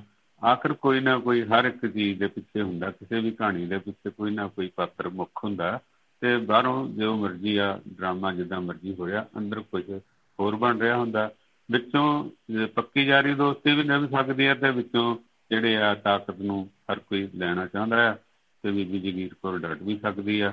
ਇਹ ਅ, ਧਾਮੀ ਸਾਹਿਬ ਬੰਦੇ ਵਧੀਆ ਸੀਗੇ ਇਹਨਾਂ ਚ ਉਗਣ ਦਾ ਕੋਈ ਨਹੀਂ ਹੈ ਤੇ ਨਾ ਇਹਨਾਂ ਨੇ ਕੋਈ ਖਾਦਾ ਨਾ ਗਵਾਇਆ ਨਾ ਕੁਝ ਮਤਲਬ ਚੰਗਾ ਪਿਆਰ ਗਿਰ- ਅਹ ਜਿਹੜੀ ਇਹ ਕਿਰਦਾਰ ਹੈ ਇਹਨਾਂ ਦਾ ਪਰ ਜਦੋਂ ਹੁਣ ਇਹ ਪੇਜ ਫਸ ਗਿਆ ਤਾਂ ਇੱਥੇ ਮੈਨੂੰ ਲੱਗਦਾ ਕਿ ਅਹ, ਸਹਿਮਤੀ ਜਿਹੜੀ ਆ ਉਹ ਨਹੀਂ ਹੋਣੀ ਤੇ ਵੋਟਾਂ ਦੇ ਨਾਲ ਹੀ ਜਿਹੜਾ ਕੁਝ ਹੋਊਗਾ। ਭਾਵ ਕਿ ਇਹ ਵੀ ਜਿਹੜਾ ਬੀਜਿਆ ਗਿਆ ਇਹ ਆਪੋ ਆਪਣੀ ਕੁਰਸੀ ਆਪੋ ਆਪਣਾ ਜੁਰ ਜਿਹੜਾ ਲੜਨਾ ਪੈਣਾ ਆ। ਉਹ ਏਕਤਾ ਨਹੀਂ ਰਹੀ। ਬਾਦਲ ਸਾਹਿਬ ਹੁਣ ਗਏ ਅਹ, ਜ਼ਮਾਨੇ ਦੇ ਜਿਹੜੇ ਆ ਉਹ ਲੀਡਰ ਹੋ ਗਏ ਆ ਕਿਉਂਕਿ ਏਜ ਹੋ ਗਏ ਤੇ ਗਾਂ ਬੱਚਿਆਂ ਦੀ ਆਪਣੀਆਂ ਹਿਸਾਬ ਕਿਤਾਬ ਹੈ। ਅੱਗੋਂ ਗਾਂ ਕੁੜਮਾਂ ਦਾ ਵੱਖਰਾ ਹਿਸਾਬ ਕਿਤਾਬ ਹੈ ਤੇ ਮੌਕੇ ਨਾਲ ਦੇਖੋ ਅੱਗੇ ਕੀ ਬਣਦਾ। ਤਕਰੀਬਨ ਜਿਹੜੇ ਹਾਲਾਤ ਹੈ ਇਹ ਕਿਹੜੇ ਪਾਸੇ ਹੀ ਜਾਣਗੇ ਅਹ, ਸਮਝੌਤਾ ਹੁੰਦਾ ਨਜ਼ਰ ਨਹੀਂ ਆ ਰਿਹਾ। ਜੀ। ਸਮਝੌਤਾ ਹੁੰਦਾ ਨਜ਼ਰ ਅਹ, ਨਹੀਂ ਆ ਰਿਹਾ। ਅਹ, ਬਿਲਕੁਲ ਤੁਹਾਡੀ ਗੱਲ ਠੀਕ ਲੱਗ ਰਹੀ ਹੈ ਜੀ। ਅਹ, ਕਿਉਂਕਿ ਜਦੋਂ ਅਹ, ਤਾਕਤਾਂ ਬਰਾਬਰ ਦੀਆਂ ਡਾਡੇ ਨੂੰ ਡਾਡਾ ਟੱਕਰ ਪੈਂਦਾ ਇਹ ਜਿਹੜੀ ਗੁ- ਅਹ, ਗੁਰਦੁਆਰਾ ਕਮੇਟੀ ਪ੍ਰਬੰਧਕ ਕਮੇਟੀ ਜਿਹੜੀ ਹੈਗੀ ਆ ਕਿਉਂਕਿ ਇਹ ਵੀ ਚੋਣ ਕਮਿਸ਼ਨ ਦੇ ਅਧੀਨ ਹੀ ਆਉਂਦੀ ਹੈ ਚੋਣ ਕਮਿਸ਼ਨ ਨੇ ਸਾਰਾ ਇਹਦਾ ਪ੍ਰਬੰਧ ਦੇਖਣਾ ਹੁੰਦਾ ਚੋਣਾਂ ਕਰਾਉਣੀਆਂ ਹੁੰਦੀਆਂ ਨੇ ਕਿਸ ਸਮੇਂ ਕਰਾਉਣੀਆਂ ਕਿਸ ਸਮੇਂ ਨਹੀਂ। ਤੇ ਹੁਣ ਜਿਹੜਾ ਚੋਣ ਕਮਿਸ਼ਨ ਆ ਤੁਹਾਨੂੰ ਪਤਾ ਕਿ ਉਹ ਹੁਣ ਇਹ- ਇਹਨਾਂ ਦੇ ਵੱਸ ਵਿੱਚ ਨਹੀਂ ਰਿਹਾ ਕਿਉਂਕਿ ਉਹਦੇ ਵਿੱਚ ਅੱਜ ਉਹਨਾਂ ਦੇ ਆਕਾ ਕੁਝ ਕੋਈ ਹੋਰ ਨੇ ਸਾਰੇ ਅਸੀਂ ਲੋਕ ਜਾਣਦੇ ਆ ਤੇ ਕੱਲ ਕੰਮ ਉਹੀ ਹੋਣਾ ਜੋ ਆਕਾ ਚਾਹੇਗਾ ਜੋ ਉਹ- ਉਹਦਾ ਮਾਸਟਰ ਚਾਹੇਗਾ ਜੀ। ਤੇ ਜੇ ਇਵੇਂ ਗੁਰਪੁਰਬ ਜਿਹੜਾ ਗੁਰੂ ਨਾਨਕ ਸਾਹਿਬ ਦਾ ਗੁਰਪੁਰਬ ਜਿਹੜਾ 8 ਨਵੰਬਰ ਨੂੰ ਪਾਕਿਸਤਾਨ ਦੇ ਵਿੱਚ ਉਹਨਾਂ ਦੇ ਜਨਮ ਸਥਾਨ ਨਨਕਾਣਾ ਸਾਹਿਬ ਵਿੱਚ ਜਿਹੜਾ ਉਹ ਬੜੀ ਧੂਮਧਾਮ ਨਾਲ ਮਨਾਇਆ ਜਾਣਾ ਹੁੰਦਾ। ਤੇ ਉਹਦੇ ਵਾਸਤੇ ਕੀ ਹੈ ਵੀ ਕਾਫੀ ਲੋਕਾਂ ਦਾ ਉਤਸ਼ਾਹ ਹੁੰਦਾ ਕਿ ਉਹ ਉੱਥੇ ਜਾ ਕੇ ਦਰਸ਼ਨ ਮੇਲੇ ਕੀਤੇ ਜਾਣ। ਤੇ ਉਹਦੇ ਵਿੱਚ ਗੁਰਪੁਰਬ ਦੇ ਵਿੱਚ ਸ਼ਮੂਲੀਅਤ ਜਿਹੜੀ ਆ ਉਹ ਅ, ਕਰਨੀ ਉਹ ਲੋਕੀ ਠੀਕ ਸਮਝਦੇ ਨੇ। ਦੇਸ਼ਾਂ ਵਿਦੇਸ਼ਾਂ ਤੋਂ ਅ, ਵੈਸ਼ਨੋ ਸ਼ਰਮਾ ਜੀ ਅ, ਨਨਕਾਣਾ ਸਾਹਿਬ ਆਉਣਾ ਜਿਹੜਾ ਹੈਗਾ ਬਾਹਰਲੀਆਂ ਸੰਗਤਾਂ ਦਾ ਜਿਹੜਾ ਉੱਥੇ ਸ਼ੁਰੂ ਹੋ ਗਿਆ ਜੀ। ਤੇ ਜਿਹੜੇ ਇਥੋਂ ਭਾਰਤ ਬਿਲਕੁਲ ਵਿੱਚ ਜੀ ਸੁਖਣਾ ਸੁਖੀ ਹੁੰਦੀ ਹੈ ਹਰ ਇੱਕ ਬੰਦੇ ਨੇ ਆਪਣੇ ਇਹ ਜਿੰਦੇ ਜੀ ਮੈਂ ਜਾਵਾਂ ਤੇ ਮੇਰੀ ਸੁਖਣਾ ਪੂਰੀ ਹੋਵੇ ਉੱਥੇ ਜਾਣ ਦੇ ਵੀ ਤੇ ਉੱਥੋਂ ਅਹ, ਜਿਹੜਾ ਚੈਨ ਮਨ ਦਾ ਹੈ ਮਨ ਨੂੰ ਖੁਸ਼ੀ ਮਿਲਦੀ ਹੈ ਬਾਬਾ ਨਾਨਕ ਜੀ ਦੇ ਉਸ ਜਗ੍ਹਾ ਦੇ ਦਰਸ਼ਨ ਕਰਕੇ ਧੰਨ ਧੰਨ ਹੋ ਜਾਂਦੀ ਹੈ ਔਰ ਹਰ ਬੰਦੇ ਦੇ ਵਿੱਚ ਅਸੀਂ ਤੀਰਥ ਸਥਾਨ ਇਸੇ ਕਰਕੇ ਕਰਦੇ ਹਾਂ ਕਿ ਸਾਡੇ ਮਨ ਦੇ ਵਿੱਚ ਅਹ, ਉਹਨਾਂ ਪ੍ਰਤੀ ਸ਼ਰਧਾ ਹੁੰਦੀ ਆ ਤੇ ਅਸੀਂ ਪਰਿਵਾਰ ਲਈ ਆਪਣੇ ਲਈ ਬਹੁਤ ਕੁਝ ਮੰਗਣ ਵੀ ਜਾਣਾ ਹੁੰਦਾ ਜੀ। ਅ, ਬਿਲਕੁਲ ਜੀ ਅਸੀਂ ਅ, ਦੇਖੋ ਜੀ ਮਾਨਸਿਕ ਸ਼ਾਂਤੀ ਵਾਸਤੇ ਵੀ ਅਸੀਂ ਦੇਖਣਾ। ਬਾਕੀ ਦੂਸਰੀ ਗੱਲ ਹੁੰਦੀ ਹੈ ਕਿ ਅ, ਕੋਈ ਵੀ ਜਿਹੜਾ ਇਤਿਹਾਸ ਹੁੰਦਾ ਜੀ ਉਹਨੂੰ ਸਾਨੂੰ ਜਾਣਨ ਦੀ ਉਕਸੁਕਤਾ ਬਹੁਤ ਹੁੰਦੀ ਆ। ਅ, ਕਿ ਜਿਵੇਂ ਕਿ ਸਾਡੇ ਇਹ ਇਤਿਹਾਸ ਦੱਸਦਾ ਜੀ ਉਹਦੇ ਵਿੱਚ ਬਹੁਤ ਕੁਝ ਦੱਸਿਆ ਜਾਂਦਾ ਜੀ ਵੀ ਇਸ ਤਰ੍ਹਾਂ ਉਹਨਾਂ ਦਾ ਜਨਮ ਹੋਇਆ ਇਸ ਹਾਲਾਤ ਦੇ ਵਿੱਚ ਹੋਇਆ ਤੇ ਇਵੇਂ ਅ, ਉਹਨਾਂ ਨੇ ਆਪਣਾ ਜਿਹੜਾ ਸ- ਸਮਾਜ ਸੁਧਾਰ ਦੇ ਜਿਹੜੇ ਕੰਮ ਕੀਤੇ ਕਿਸ ਤਰ੍ਹਾਂ ਦੇ ਕੰਮ ਕੀਤੇ ਕਿਸ ਤਰ੍ਹਾਂ ਦੇ ਜਿਹੜੇ ਅ, ਕਈ ਲੋਕ ਤਾਂ ਅ, ਇਹ ਵੀ ਗੱਲ ਕਰਦੇ ਨੇ ਇਹਨਾਂ ਨੂੰ ਕਿ ਇਹ ਕੌਤਕਾਂ ਤੋਂ ਬਹੁਤ ਦੂਰ ਸੀਗੇ ਪਰ ਅ, ਅਫਸੋਸ ਦੀ ਗੱਲ ਇਹ ਹੈ ਕਿ ਸਾਡਾ ਜਿਹੜਾ ਅੱਜ ਦੇ ਲੋਕ ਨੇ ਜਿਹੜੇ ਇਹਨਾਂ ਦੇ ਅ, ਸਾਡੇ ਧਰਮ ਦੇ ਅਨੁਯਾਈ ਨਾ ਕਹਿ ਲੋ ਸਗੋਂ ਅ, ਕੀ ਕਿਹਾ ਜਾ ਸਕਦਾ ਵੀ ਉਹਨਾਂ ਨੇ ਇਹਨਾਂ ਨੂੰ ਉਹਨਾਂ ਗੱਲਾਂ ਵਿੱਚ ਅ, ਗੁਰੂ ਨਾਨਕ ਸਾਹਿਬ ਨੂੰ ਅ, ਜੋੜ ਦਿੱਤਾ ਹੈ, ਜਿਹੜੇ ਕਿ ਜਿਨ੍ਹਾਂ ਦੇ ਪਖੰਡਵਾਦ ਦੇ ਵਿੱਚ ਮੂਰਤੀ ਪੂਜਾ ਦੇ ਵਿੱਚ ਜਾਂ ਇਸ ਇਹੋ ਜਿਹੀਆਂ ਗੱਲਾਂ ਤੋਂ ਉਹ ਕੋਹਾਂ ਦੂਰ ਸੀ। ਗੁਰੂ ਨਾਨਕ ਗੁਰੂ ਨਾਨਕ ਸਾਹਿਬ ਦਾ ਜਿਹੜਾ ਮਿਸ਼ਨ ਸੀਗਾ ਜੀ ਉਹਦੀ ਹੋਂਦ ਹੀ ਇਸੇ ਗੱਲ ਤੋਂ ਅ, ਉਹ ਹੋਂਦ ਵਿੱਚ ਹੀ ਇਸੇ ਕਰਕੇ ਆਇਆ ਸੀਗਾ ਕਿਉਂਕਿ ਜਿਹੜੇ ਉਦੋਂ ਉਸ ਸਮੇਂ ਦੇ ਪ੍ਰਚਲਿਤ ਧਰਮ ਸੀ ਉਹਨਾਂ ਦੇ ਵਿੱਚ ਪਚੀਦਗੀ ਬਹੁਤ ਆ ਗਈ ਸੀਗੀ। ਉਹ ਕੋਈ ਵੀ ਤਾਂ ਧਰਮ ਜਿਹੜਾ ਸੀਗਾ ਉਹ ਮਨੁੱਖਤਾ ਦੇ ਹੱਕ ਵਿੱਚ ਨਹੀਂ ਸੀ ਚੱਲ ਰਿਹਾ। ਪਿਆਰ ਸਨੇਹ ਮੁਹੱਬਤ ਦਾ ਸੰਦੇਸ਼ ਨਹੀਂ ਸੀ ਦੇ ਦੇ ਰਿਹਾ। ਬਹੁਤ ਸਾਰੀਆਂ ਉਹਦੇ ਵਿੱਚ ਕੁਰੀਤੀਆਂ ਸੀ ਅਹ ਸਤੀ ਪ੍ਰਥਾ ਦੀ ਅਹ ਕੁਰੀਤੀ ਸੀਗੀ। ਜਾਂ ਹੋਰ ਲੋਕੀ ਪਿੱਤਰ ਪੂਜਾ ਦੀ ਕੁਰੀਤੀ ਸੀਗੀ ਕਈ ਤਰ੍ਹਾਂ ਦੀਆਂ ਕੁਰੀਤੀਆਂ ਸੀਗੀਆਂ ਤੇ ਮਨੁੱਖਤਾ ਦੇ ਜਿਹੜੇ ਘਾਣ ਵਾਲੇ ਕਾਨੂੰਨ ਸੀ ਜਿਹੜੇ ਧਰਮ ਦੇ ਨਾਂ ਦੇ ਉੱਤੇ ਜਿਹੜੇ ਕਿ ਉਹ ਅਸੂਲ ਬਣੇ ਹੋਏ ਸੀਗੇ ਉਹ ਮਨੁੱਖਤਾ ਦੇ ਘਾਣ ਵਾਸਤੇ ਸੀਗੇ ਜੀ ਇਵੇਂ ਜਿਹੜੀਆਂ ਸਾਡੀਆਂ ਭੈਣਾਂ ਨੇ ਬੀਬੀਆਂ ਨੇ ਉਹ ਮੰਦਰਾਂ ਵਿੱਚ ਗੁਰਦੁਆਰਿਆਂ ਵਿੱਚ ਜਾਂ ਕਿਤੇ ਵੀ ਧਾਰਮਿਕ ਸਥਾਨਾਂ ਵਿੱਚ ਉਹਨਾਂ ਉਹਨਾਂ ਨੂੰ ਵਰਜਿਤ ਕੀਤਾ ਗਿਆ ਸੀਗੀ ਉਹਨਾਂ ਨੂੰ ਬੇਪਤ ਕੀਤਾ ਜਾਂਦਾ ਸੀਗਾ। ਤੇ ਉਹ ਉਹਨਾਂ ਨੂੰ ਆਪਣਾ ਜਦੋਂ ਪਤੀ ਮਰ ਗਿਆ ਤੇ ਉਹਨਾਂ ਨੂੰ ਨਾਲ ਦੇ ਨਾਲ ਹੀ ਉਹਨਾਂ ਨੂੰ ਵੀ ਸਤੀ ਹੋਣਾ ਪੈਂਦਾ ਸੀ। ਇਹੋ ਜੀਆਂ ਗੱਲਾਂ ਬਾਤਾਂ ਚੋਂ ਗੁਰੂ ਨਾਨਕ ਸਾਹਿਬ ਨੇ ਸਾਨੂੰ ਲੋਕਾਂ ਨੂੰ ਬਾਹਰ ਕੱਢਿਆ ਸੀਗਾ। ਜਿਵੇਂ ਵਰਤ ਰੱਖਣੇ ਜਿਵੇਂ ਅਸੀਂ ਸਰਾਧ ਪੂਜਣੇ ਮੜੀਆਂ ਪੂਜਣੀਆਂ ਇਹਨਾਂ ਤੋਂ ਉਹਨਾਂ ਨੇ ਵਰਜਿਤ ਕੀਤਾ ਸੀਗਾ ਤੇ ਅੱਜ ਸਾਡਾ ਜਿਹੜਾ ਸਮਾਜ ਹੈ ਅਸੀਂ ਕਿੱਥੇ ਜਾ ਖਲੋਤੇ ਆ ਕਿ ਉਹ ਜੋ ਕੁਝ ਉਹਨਾਂ ਨੇ ਮਨਾ ਕੀਤਾ ਸੀ ਅਸੀਂ ਉਹਨਾਂ ਦੇ ਅਨਿਆਈ ਹੋ ਕੇ ਵੀ ਸਾਰਾ ਕੁਝ ਜਿਹੜਾ ਉਹ ਕਰ ਰਹੇ ਆ ਜੀ। ਇਹ ਕਿੰਨੀ ਕੁ ਚੰਗੀ ਗੱਲ ਹੈਗੀ ਹੈ ਜੀ? ਇਹ ਤੁਹਾਡੇ ਤੁਸੀਂ ਵੀ ਇਸ ਗੱਲ ਦੇ ਉੱਤੇ ਮੇਰੇ ਖਿਆਲ ਮੇਰੀ ਗੱਲ ਨਾਲ ਸਹਿਮਤ ਹੋਵੋਗੇ ਔਰ ਜਿਹੜੀ ਗੱਲ ਮੈਂ ਕੁਝ ਕਰਨ ਵਿੱਚ ਰਹਿ ਗਿਆ ਹੋਵਾਂਗਾ ਜਰੂਰ ਤੁਸੀਂ ਐਡ ਆਨ ਕਰੋਗੇ ਜੀ। ਜੀ ਬਿਲਕੁਲ ਸਤਿਗੁਰੂ ਨਾਨਕ ਪ੍ਰਗਟਿਆ ਮਿੱਟੀ ਧੁੰਦ ਜਗ ਚਾਨਣ ਹੋਇਆ। ਤਾਂ ਜਦੋਂ ਆਏ ਵਕਤ ਹੀ ਚਾਰ ਸਵੇਰੇ ਹਨੇਰ ਸੀਗਾ। ਮੁਗਲ ਬਾਦਸ਼ਾਹ ਦਾ ਵੀ ਧੱਕਾ ਚੱਲ ਰਿਹਾ ਸੀਗਾ। ਗਰੀਬ ਗੁਰਬੇ ਦੇ ਉੱਤੇ ਵੀ ਧੱਕਾ ਚੱਲ ਰਿਹਾ ਸੀਗਾ। ਜਿਹੜੀ ਹੈਗੀ ਹੱਕ ਨੇ ਹੱਕ ਦਾ ਵੀ ਜਿਹੜਾ ਅਹ, ਲੜਾਈ ਚੱਲ ਰਹੀ ਸੀ। ਔਰ ਸਭ ਤੋਂ ਪਹਿਲਾਂ ਉਹਨਾਂ ਨੇ ਆਪਣੇ ਤੋਂ ਪਹਿਲ ਕੀਤੀ ਕਿ ਪਿਤਾ ਜੀ ਤਕੜੇ ਧਨਾੜ ਇਹ ਉਸ ਵੇਲੇ ਦੇ ਪਟਵਾਰੀ ਮਹਿਤਾ ਕਾਲੂ ਜੀ ਤੇ ਉਹਨਾਂ ਨੇ ਜਦੋਂ ਥੋੜਾ ਬੱਚਾ ਜਵਾਨ ਹੋ ਜਾਏ ਵੀ ਚੱਲ ਭਈ ਤੂੰ ਵੀ ਕੋਈ ਕੰਮਕਾਰ ਕਰ ਕਿਉਂਕਿ ਖੱਤਰੀ ਸੀਗੇ ਇਹ ਤੇ ਅਹ, ਖੱਤਰੀਆਂ ਦਾ ਕੰਮ ਨਾਲ ਜਿਹੜਾ ਹੈਗਾ ਵਪਾਰ ਕਰਨਾ ਜਾਂ ਚੰਗੀਆਂ ਗੱਲਾਂ ਸਾਡੇ ਗੁਰੂ ਸਾਹਿਬਾਨ ਖੱਤਰੀ ਅੰਸ਼ ਚੋਂ ਜਾਂ ਥੋੜੀ ਵੰਸ਼ ਚੋਂ ਹੀ ਨੇ ਤੇ ਉਹਨਾਂ ਨੇ ਕਿਹਾ ਵੀ ਜਾ ਵੀ ਕੋਈ ਲਿਆ ਕਾਰੋਬਾਰ ਕਰ। ਤਾਂ ਦੇਖੋ ਛੋਟੀ ਜੀ ਗੱਲ ਹੈ ਕਿ ਉਹ ਇੱਕ 20 ਰੁਪਏ ਉਸ ਵੇਲੇ ਅੱਜ ਦੇ 2 ਕਰੋੜ ਦੇ ਬਰਾਬਰ ਹੋਣਗੇ। ਤੇ ਉਹਨਾਂ ਨੂੰ ਲੈ ਕੇ ਗਏ ਤਾਂ ਰਾਹ ਵਿੱਚ ਜੋ ਵੀ ਸੀਗੀ ਸੇਵਾਦਾਰ ਜਿਨ੍ਹਾਂ ਨੇ ਸਾਧੂਆਂ ਦੀ ਸੇਵਾ ਕਰਕੇ ਉਹਨਾਂ ਨੂੰ ਲੰਗਰ ਪਾਣੀ ਛਕਾ ਕੇ ਤੇ ਖਾਲੀ ਹੱਥ ਆ ਗਏ ਔਰ ਉਸ ਰੱਬ ਨੂੰ ਉਸ ਭਗਵਾਨ ਨੂੰ ਉਸ ਈਸ਼ਵਰ ਨੂੰ ਉਸ ਵਾਹਿਗੁਰੂ ਨੂੰ ਚਪੇੜਾਂ ਵੀ ਪਈਆਂ। ਕਿਉਂਕਿ ਜੋ ਪਿਤਾ ਦਾ ਫਰਜ਼ ਹੁੰਦਾ ਉਹ ਪਿਤਾ ਦਾ ਹੀ ਹੁੰਦਾ ਆ। ਉਹਦੇ ਲਈ ਉਹਨੂੰ ਕੀ ਪਤਾ ਕਿ ਮੇਰੇ ਘਰ ਪ੍ਰਮਾਤਮਾ ਆ ਜਾਂ ਗੁਰੂ ਆ ਜਾਂ ਕਿਹੜਾ ਇਹ ਬਣਨ ਵਾਲੀ ਅਵਤਾਰ ਹੈ ਤਾਂ ਉਹਨਾਂ ਨੂੰ ਉਹ ਵੱਜੀਆਂ ਨੇ। ਔਰ ਉਹਨਾਂ ਨੇ ਚੱਲੀਆਂ। ਚੱਲਣ ਤੋਂ ਬਾਅਦ ਉਹਨਾਂ ਨੇ ਦੇਖੋ ਸਾਰੀ ਦੁਨੀਆ ਨੂੰ ਰਾਏ ਪਾਇਆ ਕਿੰਨੇ ਕਰਾਹੇ ਪਏ ਸੱਜਣ ਠਾਗਰ ਗਏ ਫਿਰ ਉਹਨਾਂ ਨੇ ਜਿਹੜਾ ਹੈਗਾ ਹੱਕ ਹਲਾਲ ਦੀ ਕਮਾਈ ਤੇ ਬੇਈਮਾਨੀ ਦੀ ਕਮਾਈ ਦਾ ਨਤਾਰਾ ਕਰਕੇ ਵੀ ਦਿਖਾਇਆ ਤੇ ਕੋਧਰੇ ਦੀ ਰੋਟੀ ਖਾਧੀ ਤੇ ਜਿਹੜੇ 37 ਤਰ੍ਹਾਂ ਦੇ ਪਦਾਰਥ ਛੱਡੇ ਤੋ ਕਿੰਨੀਆਂ ਉਹਨਾਂ ਦੀਆਂ ਗੱਲਾਂ ਨੇ ਔਰ ਫਿਰ ਮੋਦੀ ਖਾਨੇ ਨੌਕਰੀ ਕਰਨਾ ਕਿੰਨੇ ਹਰ ਥਾਂ ਤੇ ਉਹਨਾਂ ਨੇ ਰਾਹ ਦਿਖਾਇਆ, ਚੰਗਾ ਰਾਹ ਦਿਖਾਇਆ। ਦੋਸ਼ ਵੀ ਲੱਗੇ ਕਿ ਇਹ ਤਾਂ ਲਟਾਈ ਜਾਂਦਾ ਆ, ਪਰ ਜਦੋਂ ਦੇਖਿਆ ਤਾਂ ਉਹਨਾਂ ਦਾ ਸਮਾਨ ਪਹਿਲਾਂ ਨਾਲੋਂ ਜਿੰਨਾ ਬਚਦਾ ਸੀ, ਉਹਦੇ ਨਾਲੋਂ ਜ਼ਿਆਦਾ ਹੀ ਕਿਸੇ ਸਟਾਕ ਦੇ ਵਿੱਚ ਸੀ। ਤਾਂ ਇਹ ਸਾਰੀਆਂ ਗੱਲਾਂ ਸਾਨੂੰ ਮਤਲਬ ਚੰਗੇ ਰਾਹ, ਚੰਗੇ ਕਰਮ ਚੰਗੀ ਭਾਸ਼ਾ, ਚੰਗੀ ਬੋਲ ਬਾਣੀ ਚੰਗੇ ਪ੍ਰਮਾਤਮਾ ਦੇ ਰਾਹ ਵੱਲ ਜਾਂਦੀਆਂ, ਪਰ ਅਸੀਂ ਤਾਂ ਇਹ ਕਹਿੰਦੇ ਆ ਕਿ ਸਾਨੂੰ ਕਰੋੜ ਤਾਂ ਥੋੜੇ ਆ, ਅਰਬ ਚਾਹੀਦੇ ਆ, ਮਿਲੀਅਨ ਚਾਹੀਦਾ, ਬਿਲੀਅਨ ਚਾਹੀਦਾ। ਤਾਂ ਭਾਈ ਉਹ ਮੇਰੇ ਨਾਲ ਜੇ ਵੱਡਾ, ਉਹ ਵੀ ਖੜਾ। ਹੁਣ ਦੁਨੀਆ ਦੇ ਉੱਤੇ ਵੱਡੇ ਤੋਂ ਵੱਡੇ ਨੂੰ ਅਸੀਂ ਜਿਹੜਾ ਆ, ਉਹਦੇ ਬਰਾਬਰ ਹੋਣ ਦੀ ਕੋਸ਼ਿਸ਼ ਕਰਦੇ ਆ ਇਹ ਨਹੀਂ ਦੇਖਦੇ ਕਿ ਕਿੰਨੇ ਆਦਮੀਆਂ ਦਾ ਅਸੀਂ ਘਾਣ ਕੀਤਾ, ਕਿੰਨਿਆਂ ਦਾ ਖੂਨ ਕੀਤਾ ਕਿੰਨਿਆਂ ਨੂੰ ਮਾਰਿਆ, ਕਿੰਨਿਆਂ ਨੂੰ ਲੁੱਟਿਆ, ਕਿੰਨਿਆਂ ਧੀਆਂ ਭੈਣਾਂ ਦਾ ਬਰਬਾਦ ਕਰ ਕੀਤੇ। ਇਹ ਜੀ ਨਹੀਂ ਸੋਚਦੇ ਔਰ ਉਹਨਾਂ ਦਾ ਰਸਤਾ ਜਿਹੜਾ ਉਸ ਵੱਲ ਨੂੰ ਚੱਲਣਾ ਤਾਂ ਇੱਕ ਕਿਸਮ ਦਾ ਸਵਰਗ ਦੀ ਪ੍ਰਾਪਤੀ ਆ, ਪਰ ਅਸੀਂ ਨਹੀਂ ਚੱਲਦੇ। ਬਸ ਇੱਕੋ ਹੀ ਹੈ ਕਿ ਬਸ ਲੁੱਟੋ, ਖਾਓ ਤੇ ਆਪਣਾ ਦਾਨ ਕਰ ਦਿਓ ਤੇ ਅਗਲੀ ਮੰਗ ਹੋਰ ਮੰਗ ਲਈਏ। ਤੋ ਉਹਨਾਂ ਦੇ ਰਾਹ ਜਿਹੜਾ ਚੱਲਣਾ ਆ, ਸਾਰੀ ਦੁਨੀਆ ਜਿਹੜੀ ਆ, ਉਹਦਾ ਭਲਾ ਆ। ਫਿਰ ਵਕਤ ਦਾ ਹੀ ਭਲਾ ਉਹਨਾਂ ਨੇ ਮੰਗਿਆ ਆ। ਉਹਨਾਂ ਆਪਣਾ ਭਲਾ ਨਹੀਂ ਮੰਗਿਆ ਔਰ ਕਿਰਤ ਕੀਤੀ ਆ, ਡਟ ਕੇ ਨੰਗੇ ਪੈਰੀ ਹਲਵਾਇਆ ਉਸ ਧਰਤੀ ਦੇ ਵਿੱਚ ਕਰਤਾਰਪੁਰ ਦੀ ਵਿੱਚ ਔਰ ਸੁੱਤੇ ਉੱਠ ਕੇ ਇਸ਼ਨਾਨ ਕਰਨਾ, ਉਸ ਵੇਲੇ ਪਾਣੀ ਵੀ ਨੇੜੇ ਤੇੜੇ ਨਹੀਂ ਹੁੰਦਾ। ਔਰ ਰੰਧਾਵਿਆਂ ਨੇ ਖੂਹ ਲਾਇਆ, ਉੱਥੋਂ ਇਸ਼ਨਾਨ ਕਰਕੇ ਜਾਣਾ, ਪਾਠ ਕਰਕੇ ਫਿਰ ਆਪਣੇ ਜਾ ਕੇ ਉਹਨਾਂ ਦੇ ਆਪਣੇ ਹਲ ਜਿਹੜਾ ਹੋਣਾ ਕਰਤਾਰਪੁਰ ਦੀ ਧਰਤੀ ਤੇ ਤੋਂ ਉਹਨਾਂ ਦਾ ਮੁਕਾਬਲਾ ਜੇ ਅੱਜ ਦਾ ਕਿਸਾਨ ਕਰੇ ਉਦਾਂ ਹੀ ਚੱਲੇ ਤਾਂ ਮੇਰੇ ਖਿਆਲ ਸਾਡੇ ਸਾਰੇ ਬਨੇ ਖੁਸ਼ਹਾਲੀ ਹੋਵੇ।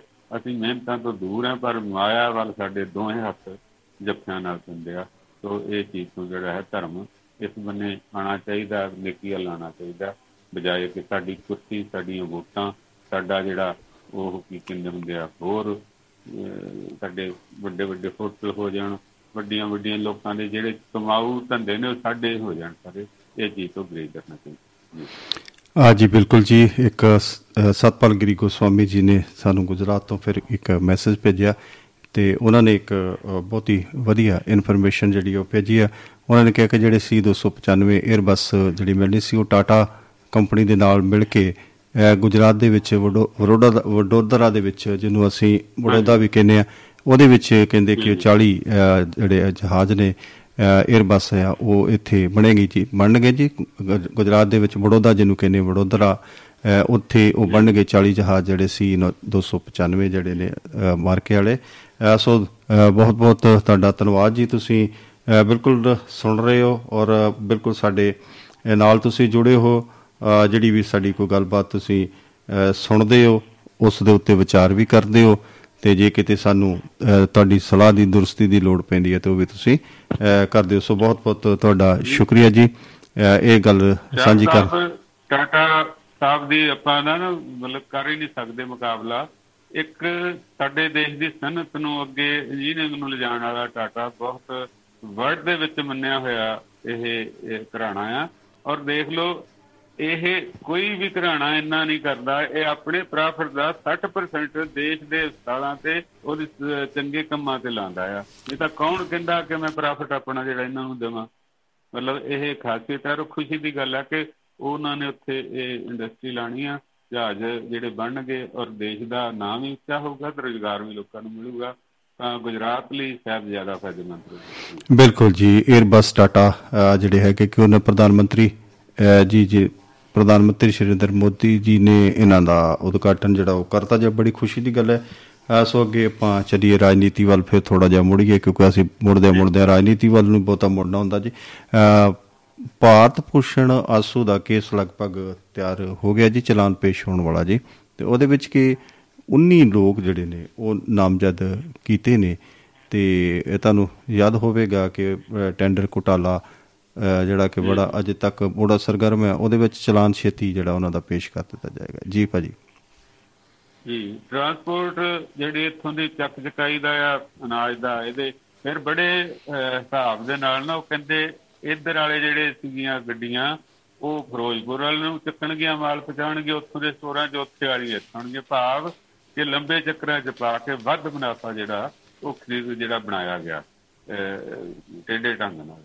ਤੇ ਔਰ ਉੱਥੇ ਵੀ ਜਿਹੜੇ ਫਿਰੋਜ਼ਪੁਰ ਵਾਲੇ ਬੰਨਿਆਂ ਨਿਕਲੀਆਂ, ਦੋ ਚਾਰ, ਉਹ ਵੀ ਇਦਾਂ ਜਾਲੀ ਨੰਬਰਾਂ ਵਾਲੇ ਜਿਹੜੇ ਵਹੀਕਲ ਸੀਗੇ ਉਹ ਵਹੀਕਲ ਜਿਹੜੇ ਔਨ ਰੋਡ ਹੈ ਵੀ ਨਹੀਂ ਸੀਗੇ ਕਿ ਸਕੂਟਰ ਦਾ, ਕਿਸੇ ਮੋਟਰਸਾਈਕਲ ਦਾ। ਤਾਂ ਇਹ ਜੇ ਇਹ ਭਗਵੰਤ ਮਾਨ ਹਰਾਂ ਦੀ ਕੋਸ਼ਿਸ਼ ਆ ਇਹ ਪ੍ਰਾਪਤੀ ਤਾਂ ਹੈਗੀ ਹੈ ਨਾ ਨਹੀਂ ਤਾਂ ਇਹ ਸਾਰਾ ਕੁਝ ਮੇਜ਼ ਦੇ ਥੱਲੇ ਆਰਾਮ ਨਾਲ ਹੋ ਰਿਹਾ ਸੀ ਤੇ ਮੁੱਛਾਂ ਦੇ ਉੱਤੇ ਹੱਥ ਵੀ ਸਾਰੇ ਫੇਰ ਰਹੇ ਸੀ ਤੇ ਅਸੀਂ ਬੜੇ ਸੇਵਾਦਾਰ ਹਾਂ ਤੇ ਸੇਵਾ ਕਰ ਰਹੇ ਹਾਂ ਦੇਖ ਦੀ ਸੇਵਾ ਕਰ ਰਹੇ ਹਾਂ। ਜਦੋਂ ਫੜੇ ਗਏ ਤਾਂ ਸਾਰੇ ਚੋਰ ਜੀ। ਬਿਲਕੁਲ ਜੀ ਜੇ ਫੜੇ ਗਏ ਤਾਂ ਚੋਰ ਬਚ ਗਿਆ ਤੇ ਫਿਰ ਹੀ ਹੈ ਨਾ? ਗੱਲ ਇਹ ਹੋਈ ਨਾ ਜੀ? ਬਿਲਕੁਲ। ਹਾਂ ਜੇ ਬਚ ਪਰ ਵੈਸੇ ਤਾਂ ਕਹਿੰਦੇ ਕਿ ਜਿਹੜੇ ਸਭ ਉਹ ਫੜੇ ਜਾਣਗੇ। ਆਸਾ ਬਿਲਕੁਲ ਜੀ ਸੋ ਕਿਤੇ ਪਿੱਛੇ ਜੇ ਇੱਕ ਸਰਕਾਰ ਨੇ ਕਾਨੂੰਨ ਬਣਾਇਆ ਸੀ ਕਿ ਬਜ਼ੁਰਗਾਂ ਵਾਸਤੇ ਕਿ ਜਿਹੜਾ ਬਜ਼ੁਰਗਾਂ ਦੀ ਜਾਇਦਾਦ ਲੈ ਕੇ ਉਹਨਾਂ ਨੂੰ ਸੰਭਾਲਦਾ ਨਹੀਂ ਆ ਤੇ ਉਹਦੀ ਜੇ ਕੋਈ ਵਸੀਅਤ ਵੀ ਕੀਤੀ ਹੈ ਜੇ ਉਹਨਾਂ ਦੇ ਆਪਣੇ ਬੱਚਿਆਂ ਦੇ ਨਾਂ ਤੇ ਜਾਂ ਕਿਸੇ ਦੇ ਨਾਂ ਤੇ ਉਹਨਾਂ ਜ਼ਮੀਨ ਕਰ ਵੀ ਦਿੱਤੀ ਆ ਟੁੱਟ ਕੇ ਉਹਨਾਂ ਦੇ ਨਾਂ ਤੇ ਚਲੇ ਜਾਂਦੀ ਸੀਗੀ। ਪਰ ਉਹਦਾ ਸਹੀ ਤਰੀਕੇ ਨਾਲ ਕੋਈ ਇਸਤੇਮਾਲ ਨਹੀਂ ਹੋਇਆ।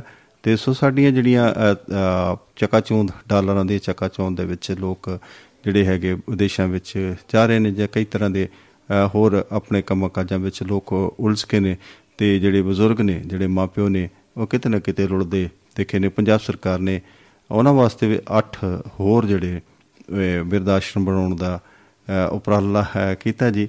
ਅਹ, ਬੜੀ ਮੰਦਭਾਗੀ ਗੱਲ ਹੈ ਜੀ ਵੀ ਜਿਹੜਾ ਮਾਪਿਓ ਜਾਂ ਕੋਈ ਵੀ ਬਜ਼ੁਰਗ ਜਿਹੜਾ ਹੈ ਉਹ ਸਾਰੀ ਉਮਰ ਆਪਣੀ ਮਾਪਿਓ ਵਾ- ਆਪਣੇ ਔਲਾਦ ਵਾਸਤੇ ਆਪਣੇ ਅਹ, ਜਿਹੜੇ ਉਹਦੇ ਵੀ ਉਹਦੇ ਉੱਤੇ ਜਿਹੜੇ ਡਿਪੈਂਡੈਂਟ ਹੁੰਦੇ ਨੇ ਜਿਹੜੇ ਉਹਦੇ ਉੱਤੇ ਨਿਰਭਰ ਕਰਦੇ ਨੇ ਉਹਨਾਂ ਵਾਸਤੇ ਆਪਣੀ ਸਾਰਾ ਜੀਵਨ ਜਿਹੜਾ ਉਹ ਦੇ ਦਿੰਦਾ। ਤੇ ਜਦੋਂ ਉਹਨਾਂ ਦੀ ਲੋੜ ਪੈਂਦੀ ਆ ਤੇ ਉਹਨਾਂ ਨੂੰ ਅਹ, ਕਹਿੰਦੇ ਨੇ ਕਿ ਜਿਹੜੇ ਦੁੱਧਾਂ ਨਾਲ ਪਾਲੇ ਨੇ ਉਹਨਾਂ ਕੋ ਪਾਣੀ ਦੇ ਘੁੱਟ ਦੀ ਆਸ ਨਹੀਂ ਹੁੰਦੀ। ਸੋ ਕਿਤੇ ਨਾ ਕਿਤੇ ਪੰਜਾਬ ਸਰਕਾਰ ਨੇ ਉਹਨਾਂ ਵੱਲ ਵੀ ਥੋੜਾ ਜਿਹਾ ਇਸ਼ਾਰਾ ਕੀਤਾ ਹੈ ਕਿ ਹੋਰ ਜਿਹੜੇ ਬਜ਼ੁ- ਬਿਰਧ ਆਸ਼ਰਮ ਜਿਹੜੇ ਨੇ ਉਹ ਬਣਾਏ ਜਾਣ। ਤੇ ਆਪਾਂ ਨੂੰ ਅਹ, ਕਿੰਨੀ ਕੁ ਅਸੀਂ ਆਪੇ ਕੀ ਸੋਚਦੇ ਆ ਜੀ? ਕਿੱਥੇ ਲਾ ਕਿੱਥੇ ਜਾ ਕੇ ਅਸੀਂ ਖਲੋ ਗਏ ਆ ਜੀ? ਦੇਖੋ ਜਦੋਂ ਅਹ, ਸਾਡੇ ਮਾ- ਸਾਨੂੰ ਸਾਡੇ ਮਾਪਿਓ ਦੀ ਲੋੜ ਸੀਗੀ ਕਿ ਆਪਾਂ ਨਜ਼ਰ ਮਾਰ ਕੇ ਦੇਖੀਏ ਕਿ ਉਹਨਾਂ ਨੇ ਸਾਡੇ ਜੀਵਨ ਨੂੰ ਚੰਗਾ ਤੇ ਸੁਖਾਲਾ ਬਣਾਉਣ ਵਾਸਤੇ ਕਿਤੇ ਕੋਈ ਕਸਰ ਛੱਡੀ ਹੈ ਸ਼ਰਮਾ ਜੀ? ਤੁਹਾਨੂੰ ਲੱਗਦਾ ਹੈ ਕਿ ਸਾਡੇ ਮਾਪਿਓ ਨੇ ਸਾਨੂੰ ਸਾਡੇ ਵਾਸਤੇ ਕੋਈ ਕਸਰ ਛੱਡੀ ਹੈ? ਜਾਂ ਅਸੀਂ ਅੱਜ ਅਸੀਂ ਆਪ ਦੇਖੀਏ ਕਿ ਅਸੀਂ ਆਪਣੇ ਬੱਚਿਆਂ ਦਾ ਜੀਵਨ ਭਵਿੱਖ ਜਾਂ ਉਹਨਾਂ ਨੂੰ ਬਿਹਤਰ ਬਣਾਉਣ ਤੇ ਕਰਾਂ ਪੈਰਾਂ ਤੇ ਤੁਰਨ ਵਾਸਤੇ ਅਸੀਂ ਆਪਣੇ ਬੱਚਿਆਂ ਵਾਸਤੇ ਕੋਈ ਕਸਰ ਛੱਡਦੇ ਹਾਂ। ਕੱਲ ਨੂੰ ਇਹੋ ਜਿਹੇ ਹਾਲਾਤਾਂ ਕਿਉਂ ਬਣਦੀਆਂ ਨੇ ਜੀ? ਜੀ ਭਾਜੀ। ਦੇਖੋ ਕਿ ਆਪਾਂ ਬਾਹਰ ਵਾਲਿਆਂ ਦੀ ਜੇ ਗੱਲ ਕਰੀਏ ਨਾ ਬਾਹਰ ਵਾਲੇ ਤਾਂ ਅਜੇ ਮਾਂ ਪਿਓ ਦੀ ਇੱਜ਼ਤ ਕਰਦੇ ਆ। ਕਾਰਨ ਕੀ ਆ? ਕਿ ਉਹਨਾਂ ਦੀ ਪੂੰਜੀ ਜਿਹੜੀ ਇੱਥੇ ਆ। ਇਹੀ ਮਾਂ ਪਿਓ ਨੇ। ਉਹਨਾਂ ਜੇ ਕਦਰ ਹੈ ਪੰਗਾ ਉੱਥੇ ਆ ਜਿੱਥੇ ਅਸੀਂ ਕੋਲ ਰਹਿੰਦੇ ਆ ਨਾ ਸਾਡੀਆਂ ਲੜਾਈਆਂ ਜ਼ਿਆਦਾ ਇਸੇ ਕਰਕੇ ਆ। ਗੁਰਦਾਸਪੁਰ ਦੀ ਖਬਰ ਦੇ ਵਿੱਚ ਤੋਪ ਨਾਲਾਂ ਦੇ ਉੱਤੋਂ 6-7 ਜਣੇ ਅੰਦਰ ਹੋ ਪਏ ਆ, ਜ਼ਖਮੀ ਹੋਏ ਵੱਡ ਟੁੱਕ ਕੇ 6-7 ਜਣੇ ਦੂਜੇ ਪਏ ਆ। ਮਸਲਾ ਦੋ ਕਨਾਲਾਂ ਦਾ। ਇਸੇ ਤਰ੍ਹਾਂ ਸਮਾਣੇ ਵਾਲ ਦੀ ਖਬਰ ਸੀ ਕਿ ਇੱਕ ਇਸੇ ਤਰ੍ਹਾਂ ਉਹਦਾ ਮਤਲਬ ਪਤੀ ਮਰ ਗਿਆ ਬੁੜੀ ਦਾ ਤੇ ਉਹ ਵਿਚਾਰੀ ਉੱਤੇ ਤੇ ਚੜ੍ਹ ਨਹੀਂ ਸਕਦੀ, ਥੱਲੇ ਰਹਿੰਦੀ ਸੀ। ਉਹਦੇ ਦੋ ਪੁੱਤ ਸੀਗਾ, ਜਿਹੜੀ ਇੱਕ ਨੌ ਦੇ ਪੁੱਤ ਉੱਤੇ ਰਹਿੰਦਾ ਸੀ, ਇੱਕ ਕਿਤੇ ਹਟਵਾ ਰਹਿੰਦਾ ਸੀ। ਉਹ ਤੋਂ ਪਹਿਲਾਂ ਉਹਦੀ ਮਤਲਬ ਨੌ ਨੇ ਉਹਦੇ ਸਿਰ 'ਚ ਕੂੜਾ ਕੱਪੜੇ ਧੋਂਦੀ, ਕੂੜਾ ਸੁੱਟਿਆ। ਉਦੋਂ ਬਾਅਦ ਉਹਨੇ ਕੀਤਾ ਟੂਟੀ ਬੰਦ ਕਰ ਦਿੱਤੀ। ਉਹ ਮੁੜ ਕੇ ਥੱਲੇ ਫਸ ਸਹੀਆ ਹੋ ਗਿਆ ਤੇ ਉਹਨੇ ਆਪਣੇ ਘਰ ਵਾਲੇ ਨੂੰ ਸੱਦ ਲਿਆ ਜਿਹੜੀ ਕੋਠੇ ਤੇ ਰਹਿੰਦੀ ਸੀ ਔਰਤ। ਉਹਨੇ ਆ ਕੇ ਉਹਨੂੰ ਇੰਨਾ ਕੁੱਟਿਆ ਕਿ ਉਹਦਾ ਚੂਲਾ ਟੁੱਟ ਗਿਆ। ਫਿਰ ਜਿਹੜਾ ਦੂਸਰੇ ਮੁੰਡੇ ਨੂੰ ਅਹ, ਲੋਕਾਂ ਨੇ ਆ ਕੇ ਛਡਾ ਕੇ ਦੂਜੇ ਮੁੰਡੇ ਨੂੰ ਬੁਲਾਇਆ ਤੇ ਉਹ ਵਿਚਾਰਾ ਸਾੜ ਲੈ ਕੇ ਗਿਆ। ਸਾਡਾ ਆਹ ਤਾਂ ਹਾਲ ਹੈ। ਜਿਹੜੇ ਅਸੀਂ ਕੋਲ ਰਹਿੰਦੇ ਆ ਸਦੋਂ ਅਸੀਂ ਮਤਲਬ ਸਾਡੇ 'ਚ ਜ਼ਿਆਦਾ ਲਾਲਚ ਆ। ਜਿਹੜਾ ਬਾਹਰ ਆ ਜੋ ਉਹਨੂੰ ਫੇਰ ਵੀ ਕਿਉਂਕਿ ਇੱਕ ਦੋ ਦੋ ਜੀ ਆ ਉਹਨੂੰ ਪਤਾ ਹੁੰਦਾ ਮੈਂ ਕਿੱਥੇ ਜਾਣਾ ਇੰਡੀਆ ਤੇ ਮੇਰਾ ਪਿਓ ਆ ਜਾਂ ਮਾਂ ਆ। ਚਾਹੇ ਟੈਲੀਫੋਨ ਆ ਚਾਹੇ ਵੀਡੀਓ ਕਾਲ ਆ ਉਹਨਾਂ ਦਾ ਅਜੇ ਮੋਹ ਪਿਆਰ ਵੱਧ ਮੈਂ ਕਹਿ ਸਕਦਾ ਆ ਬਾਕੀ ਹੈ ਮਤਲਬ ਦੇ ਸਾਰੇ ਸੌਦੇ ਆ ਜਿੱਦਾਂ ਅਸੀਂ ਬਜ਼ੁਰਗ ਜਿਹੜਾ ਪਸ਼ੂ ਆ ਉਹਨੂੰ ਵੀ ਤਾਂ ਛੱਡ ਹੀ ਦਿੰਦੇ ਆ ਨਾ ਨਹੀਂ ਤਾਂ ਉਹਨੂੰ ਕਿ- ਜਿਹੜਾ ਫੜਾ ਦਿੰਦੇ ਆ ਲੈ ਜਾ ਇਹਨੂੰ। ਤਾਂ ਇਹ ਹਾਲ ਸਾਡੇ ਜਿਹੜੇ ਬਿਰਧਾਂ ਦਾ ਹੁੰਦਿਆ ਚੰਗੀ ਗੱਲ ਹੈ ਕਿ ਮਾਨ ਸਾਹਿਬ ਨੇ ਬਿਰਧ ਆਸ਼ਰਮ ਜਾਂ ਬਿਰਧ ਘਰ ਖੋਲੇ ਆ ਤੇ ਘੱਟੋ ਘੱਟ ਉਹ ਆਪਣੇ ਅਹ, ਇਹ ਜ਼ਿੰਦਗੀ ਦੇ ਜੇ ਚਾਰ ਸਵਾਸ ਆ। ਜਿਹੜੇ ਰੱਬ ਨੇ ਗਿਫਟ ਦਿੱਤੇ ਆ ਉਹ ਤਾਂ ਕੱਟ ਲੈਣਗੇ। ਤੁਸੀਂ ਜਿਹੜਾ ਆਪਣੇ ਆਪ ਜੀ ਰਿਹਾ ਉਹਨੂੰ ਵੀ ਮਾਰਨ ਨੂੰ ਤਿਆਰ ਹੋਏ ਹੋ। ਜਿਹੜੇ ਕੁੱਟਮਾਰ ਕਰਦੇ ਆ ਅਸੀਂ ਜਾਂ ਕਿੱਦਾਂ ਉਹਨਾਂ ਦੀ ਲਾਪਤ ਕਰਦੇ ਆ ਜਾਂ ਤੰਗ ਕਰਦੇ ਆ ਉਹਦੇ ਨਾਲ ਤਾਂ ਇਹ ਬਿਹਤਰ ਹੋਊਗਾ ਜੀ। ਜੀ ਉਹਨਾਂ ਨਾਲ ਬਿਹਤਰ ਹੋਗੀ ਅਹ ਇੱਕ ਹੋਰ ਬੜੀ ਤਰਾਸਦੀ ਹੈ ਜੀ ਕਿ ਸਾਡਾ ਜਿਹੜੀ ਨੌਜਵਾਨੀ ਆ ਉਹ ਵਿਦੇਸ਼ਾਂ ਦੇ ਵਿੱਚ ਅਹ, ਰੁਲ ਰਹੀ ਆ ਜੀ। ਉਹ ਬਹੁਤ ਅਹ, ਪਰੇਸ਼ਾਨ ਨੇ ਬਹੁਤ ਧੱਕੇ ਖਾ ਰਹੇ ਨੇ। ਅਹ, ਫਿਰ ਵੀ ਅਸੀਂ ਤੜਾ ਤੜ ਉਹਨਾਂ ਲੋਕਾਂ ਨੂੰ ਉਹ ਨੌਜਵਾਨਾਂ ਨੂੰ ਆਪਣੇ ਧੀਆਂ ਨੂੰ ਭੈਣਾਂ ਨੂੰ ਬੱਚਿਆਂ ਨੂੰ ਔਰ ਜਿਹੜੇ ਸਾਡੇ ਛੋਟੇ ਛੋਟੇ ਜਵਾਕੜੂ ਜੇ ਨੇ ਉਹਨਾਂ ਵਿਚਾਰਿਆਂ ਨੂੰ ਵੀ ਅਸੀਂ ਉਧਰ ਤੱਕ ਰਹੇ ਨੇ ਤੇ ਕਈ ਤਰ੍ਹਾਂ ਦੀਆਂ ਗੱਲਾਂ ਬਾਤਾਂ ਅੱਜ ਕੱਲ ਹੋ ਰਹੀਆਂ ਨੇ। ਅਹ, ਉੱਥੇ ਜਾ ਕੇ ਉਹ ਅਹ, ਚੰਗੀ ਤਰ੍ਹਾਂ ਸੈਟਲ ਨਹੀਂ ਹੋ ਪਾ ਰਹੇ। ਸੋ ਆਓ ਇਹ ਇਹ ਇਹ ਚੀਜ਼ ਦੇ ਉੱਪਰ ਕਿਉਂਕਿ ਉੱਥੇ ਸਾਡੀ ਜਵਾਨੀ ਅਹ, ਰੁਲ ਰਹੀ ਆ। ਤੇ ਅਹ, ਇਹਦੇ ਬਾਰੇ ਚ ਆਪਾਂ ਕੀ ਕਹਿ ਸਕਦੇ ਕੀ ਕਹੀਏ ਜੀ? ਬੜਾ ਦੁਖਾਂਤ ਹੈ ਜੀ। ਅਹ, ਤੁਸੀਂ ਅਸੀਂ ਕੱਲ ਵੀ ਖਬਰਾਂ ਕੁਝ ਵਿਸਤਾਰ ਨਾਲ ਗੱਲ ਕੀਤੀਆਂ ਸੀ ਵੀ ਕੈਨੇਡਾ ਵਰਗੇ ਦੇਸ਼ ਦੇ ਵਿੱਚ ਜਿੱਥੇ ਕਿ ਪ੍ਰਬੰਧ ਬਹੁਤ ਹੀ ਸਖਤ ਨੇ।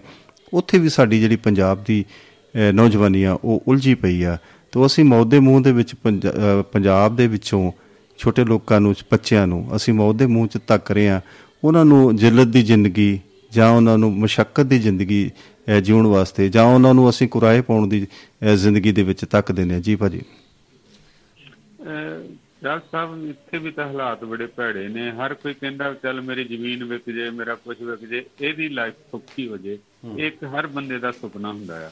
ਇੱਥੇ ਤਾਂ ਦੇਖ ਲਓ ਚੰਗੇ ਭਲੇ ਆ ਦੋ ਜਣੇ 25 25 ਸਾਲ ਦੇ ਜਿਹੜੇ ਉਹ ਡਰੱਗ ਨਾਲ ਡਿੱਗੇ ਡਰੇਨ 'ਚ ਡਿੱਗੇ ਕੱਢੇ ਤੇ ਮਰੇ ਆ ਜਾਂ ਕਿਵੇਂ ਆ। ਹਸਪਤਾਲ 'ਚ ਪਜਾਏ ਤੇ ਮਰੇ ਤਾਂ ਉਹ ਉਹ- ਉਹਨਾਂ ਨਾਲੋਂ ਤਾਂ ਅਗਲਾ ਕਹਿੰਦਾ ਬਾਹਰ ਚਲੇ ਜਾਊਗਾ ਆਪਣੇ ਪੈਸਿਆਂ ਦੀ ਦੌੜ 'ਚ ਤਾਂ ਚੱਲ ਜਾਊਗਾ। ਹਾਂ ਇਹ ਗੱਲ ਠੀਕ ਹੈ ਕਿ ਕੁਝ ਲੋਕ ਉੱਥੇ ਨਸ਼ੇ ਦੇ ਵੱਡੇ ਕਾਰੋਬਾਰਾਂ 'ਚ ਵੱਡਿਆਂ 'ਚ ਅਹ, ਚੱਕਾ ਚੌਂਕ 'ਚ ਫਸੇ ਨੇ ਤੇ ਸਾਡੇ ਵੀ ਜਿਹੜੇ ਨੇ ਦੇਖ ਕੇ ਚੱਕਾ ਚੌਂਕ ਜਿਹੜੀ ਅਸਲ ਦੇ ਛੋਟੇ ਛੋਟੇ ਜਦੋਂ ਫਿਲਮਾਂ ਦੇਖਦੇ ਆ ਐਰਾ ਵਗੈਰਾ ਦੇਖਦੇ ਆ ਸਾਨੂੰ ਬੰਬੇ ਦੀ ਚੱਕਾ ਚੌਂਕ ਚੰਗੀ ਲੱਗਦੀ ਹੁਣ ਸਾਨੂੰ ਅਹ, ਇੰਗਲੈਂਡ ਦੀ ਜਾਂ ਕੈਨੇਡਾ ਦੀ ਜਾਂ ਅਮਰੀਕਾ ਦੀ ਪਰ ਇਹ ਨਹੀਂ ਨਾ ਵੇਖਦੇ ਵੀ ਉਹ ਕਿਦਾਂ ਦਿਨ ਰਾਤ ਮਰਦੇ ਨੇ। ਔਰ ਸਿਰਫ ਉਹ ਖੜੇ ਖੜੇ ਰੋਟੀ ਖਾ ਕੇ ਫਿਰ ਜਿਹੜਾ ਫਾਸਟ ਫੂਡ ਹੈ ਤੇ ਫਿਰ ਅਗਲੀ ਡਿਊਟੀ ਲਈ ਤਿਆਰ ਹੋ ਜਾਂਦੇ ਆ। ਜੇ ਕਮਰਿਆਂ 'ਚ ਰਹਿਣ ਦਾ ਹੈ ਤੇ ਇੱਕ ਇੱਕ ਗਰੁੱਪ ਚਲਾ ਜਾਂਦਾ ਹੈ ਦੂਜਾ ਆ ਜਾਂਦਾ ਆ ਤਾਂ ਉਹ ਜਾ ਕੇ ਉਹਨਾਂ ਦੇ ਕਿਰਾਏ ਸ਼ੇਅਰ ਹੁੰਦੇ ਆ। ਤੇ ਇਹ ਅਹ, ਮਤਲਬ ਅਸੀਂ ਚੱਕਾ ਚੌਂ ਦਲ ਨੂੰ ਤਾਂ ਭੱਜਦੇ ਆ ਪਰ ਉੱਥੋਂ ਦੀ ਜਿਹੜੀ ਰੀੜ ਦੀ ਹੱਡੀ ਮਿਹਨਤ ਦੀ ਆ ਉਹਦੇ ਵੱਲ ਨਹੀਂ ਦੇਖਦੇ। ਇਹ ਮਾਰਾ ਤਾਂ ਅਸੀਂ ਬੇਰੁਜ਼ਗਾਰੀ ਦੇ ਹੀ ਆ। ਪਰ ਜੇ ਇੰਨਾ ਵੀ ਨਾ ਕਰੀਏ ਤੇ ਸਾਡੇ 'ਚ ਬਿਲਕੁਲ ਹੀ ਜਿਹੜੀ ਵਿਰਾਸਤ ਆ ਜਾਂ ਜੋ ਵੀ ਕੁਛ ਆ ਇਹ ਇਨਸਾਨੀਅਤ ਵਾਲੀ ਗੱਲ ਹੀ ਖਤਮ ਹੋ ਜੂਗੀ ਇੱਥੇ ਤਾਂ ਹੁਣ ਰੁਜ਼ਗਾਰ ਨਹੀਂ ਮਿਲ ਰਹੇ। ਇੱਥੇ ਕੀ ਕੀਤਾ ਜਾ ਸਕਦਾ? ਇੱਥੇ ਬਿਰਧ ਘਰ ਅਹ, ਹੀ ਖੋਲੇ ਜਾਣ ਤਾਂ ਬਸ ਠੀਕ ਆ। ਜਿਹੜੇ ਬਿਰਧ ਆ ਉਹਨਾਂ ਨੂੰ ਕੁਝ ਦੇਰ ਪਾਲ ਲਓ। ਇਹਦੋਂ ਬਾਅਦ ਤਾਂ ਫਿਰ ਇੱਥੇ ਬੱਚੇ ਤਾਂ ਰਹਿਣੇ ਹੀ ਨਹੀਂ ਤੇ ਬੱਚੇ ਹੈ ਨਹੀਂ ਤੇ ਕੀ ਕਰਾਂਗੇ?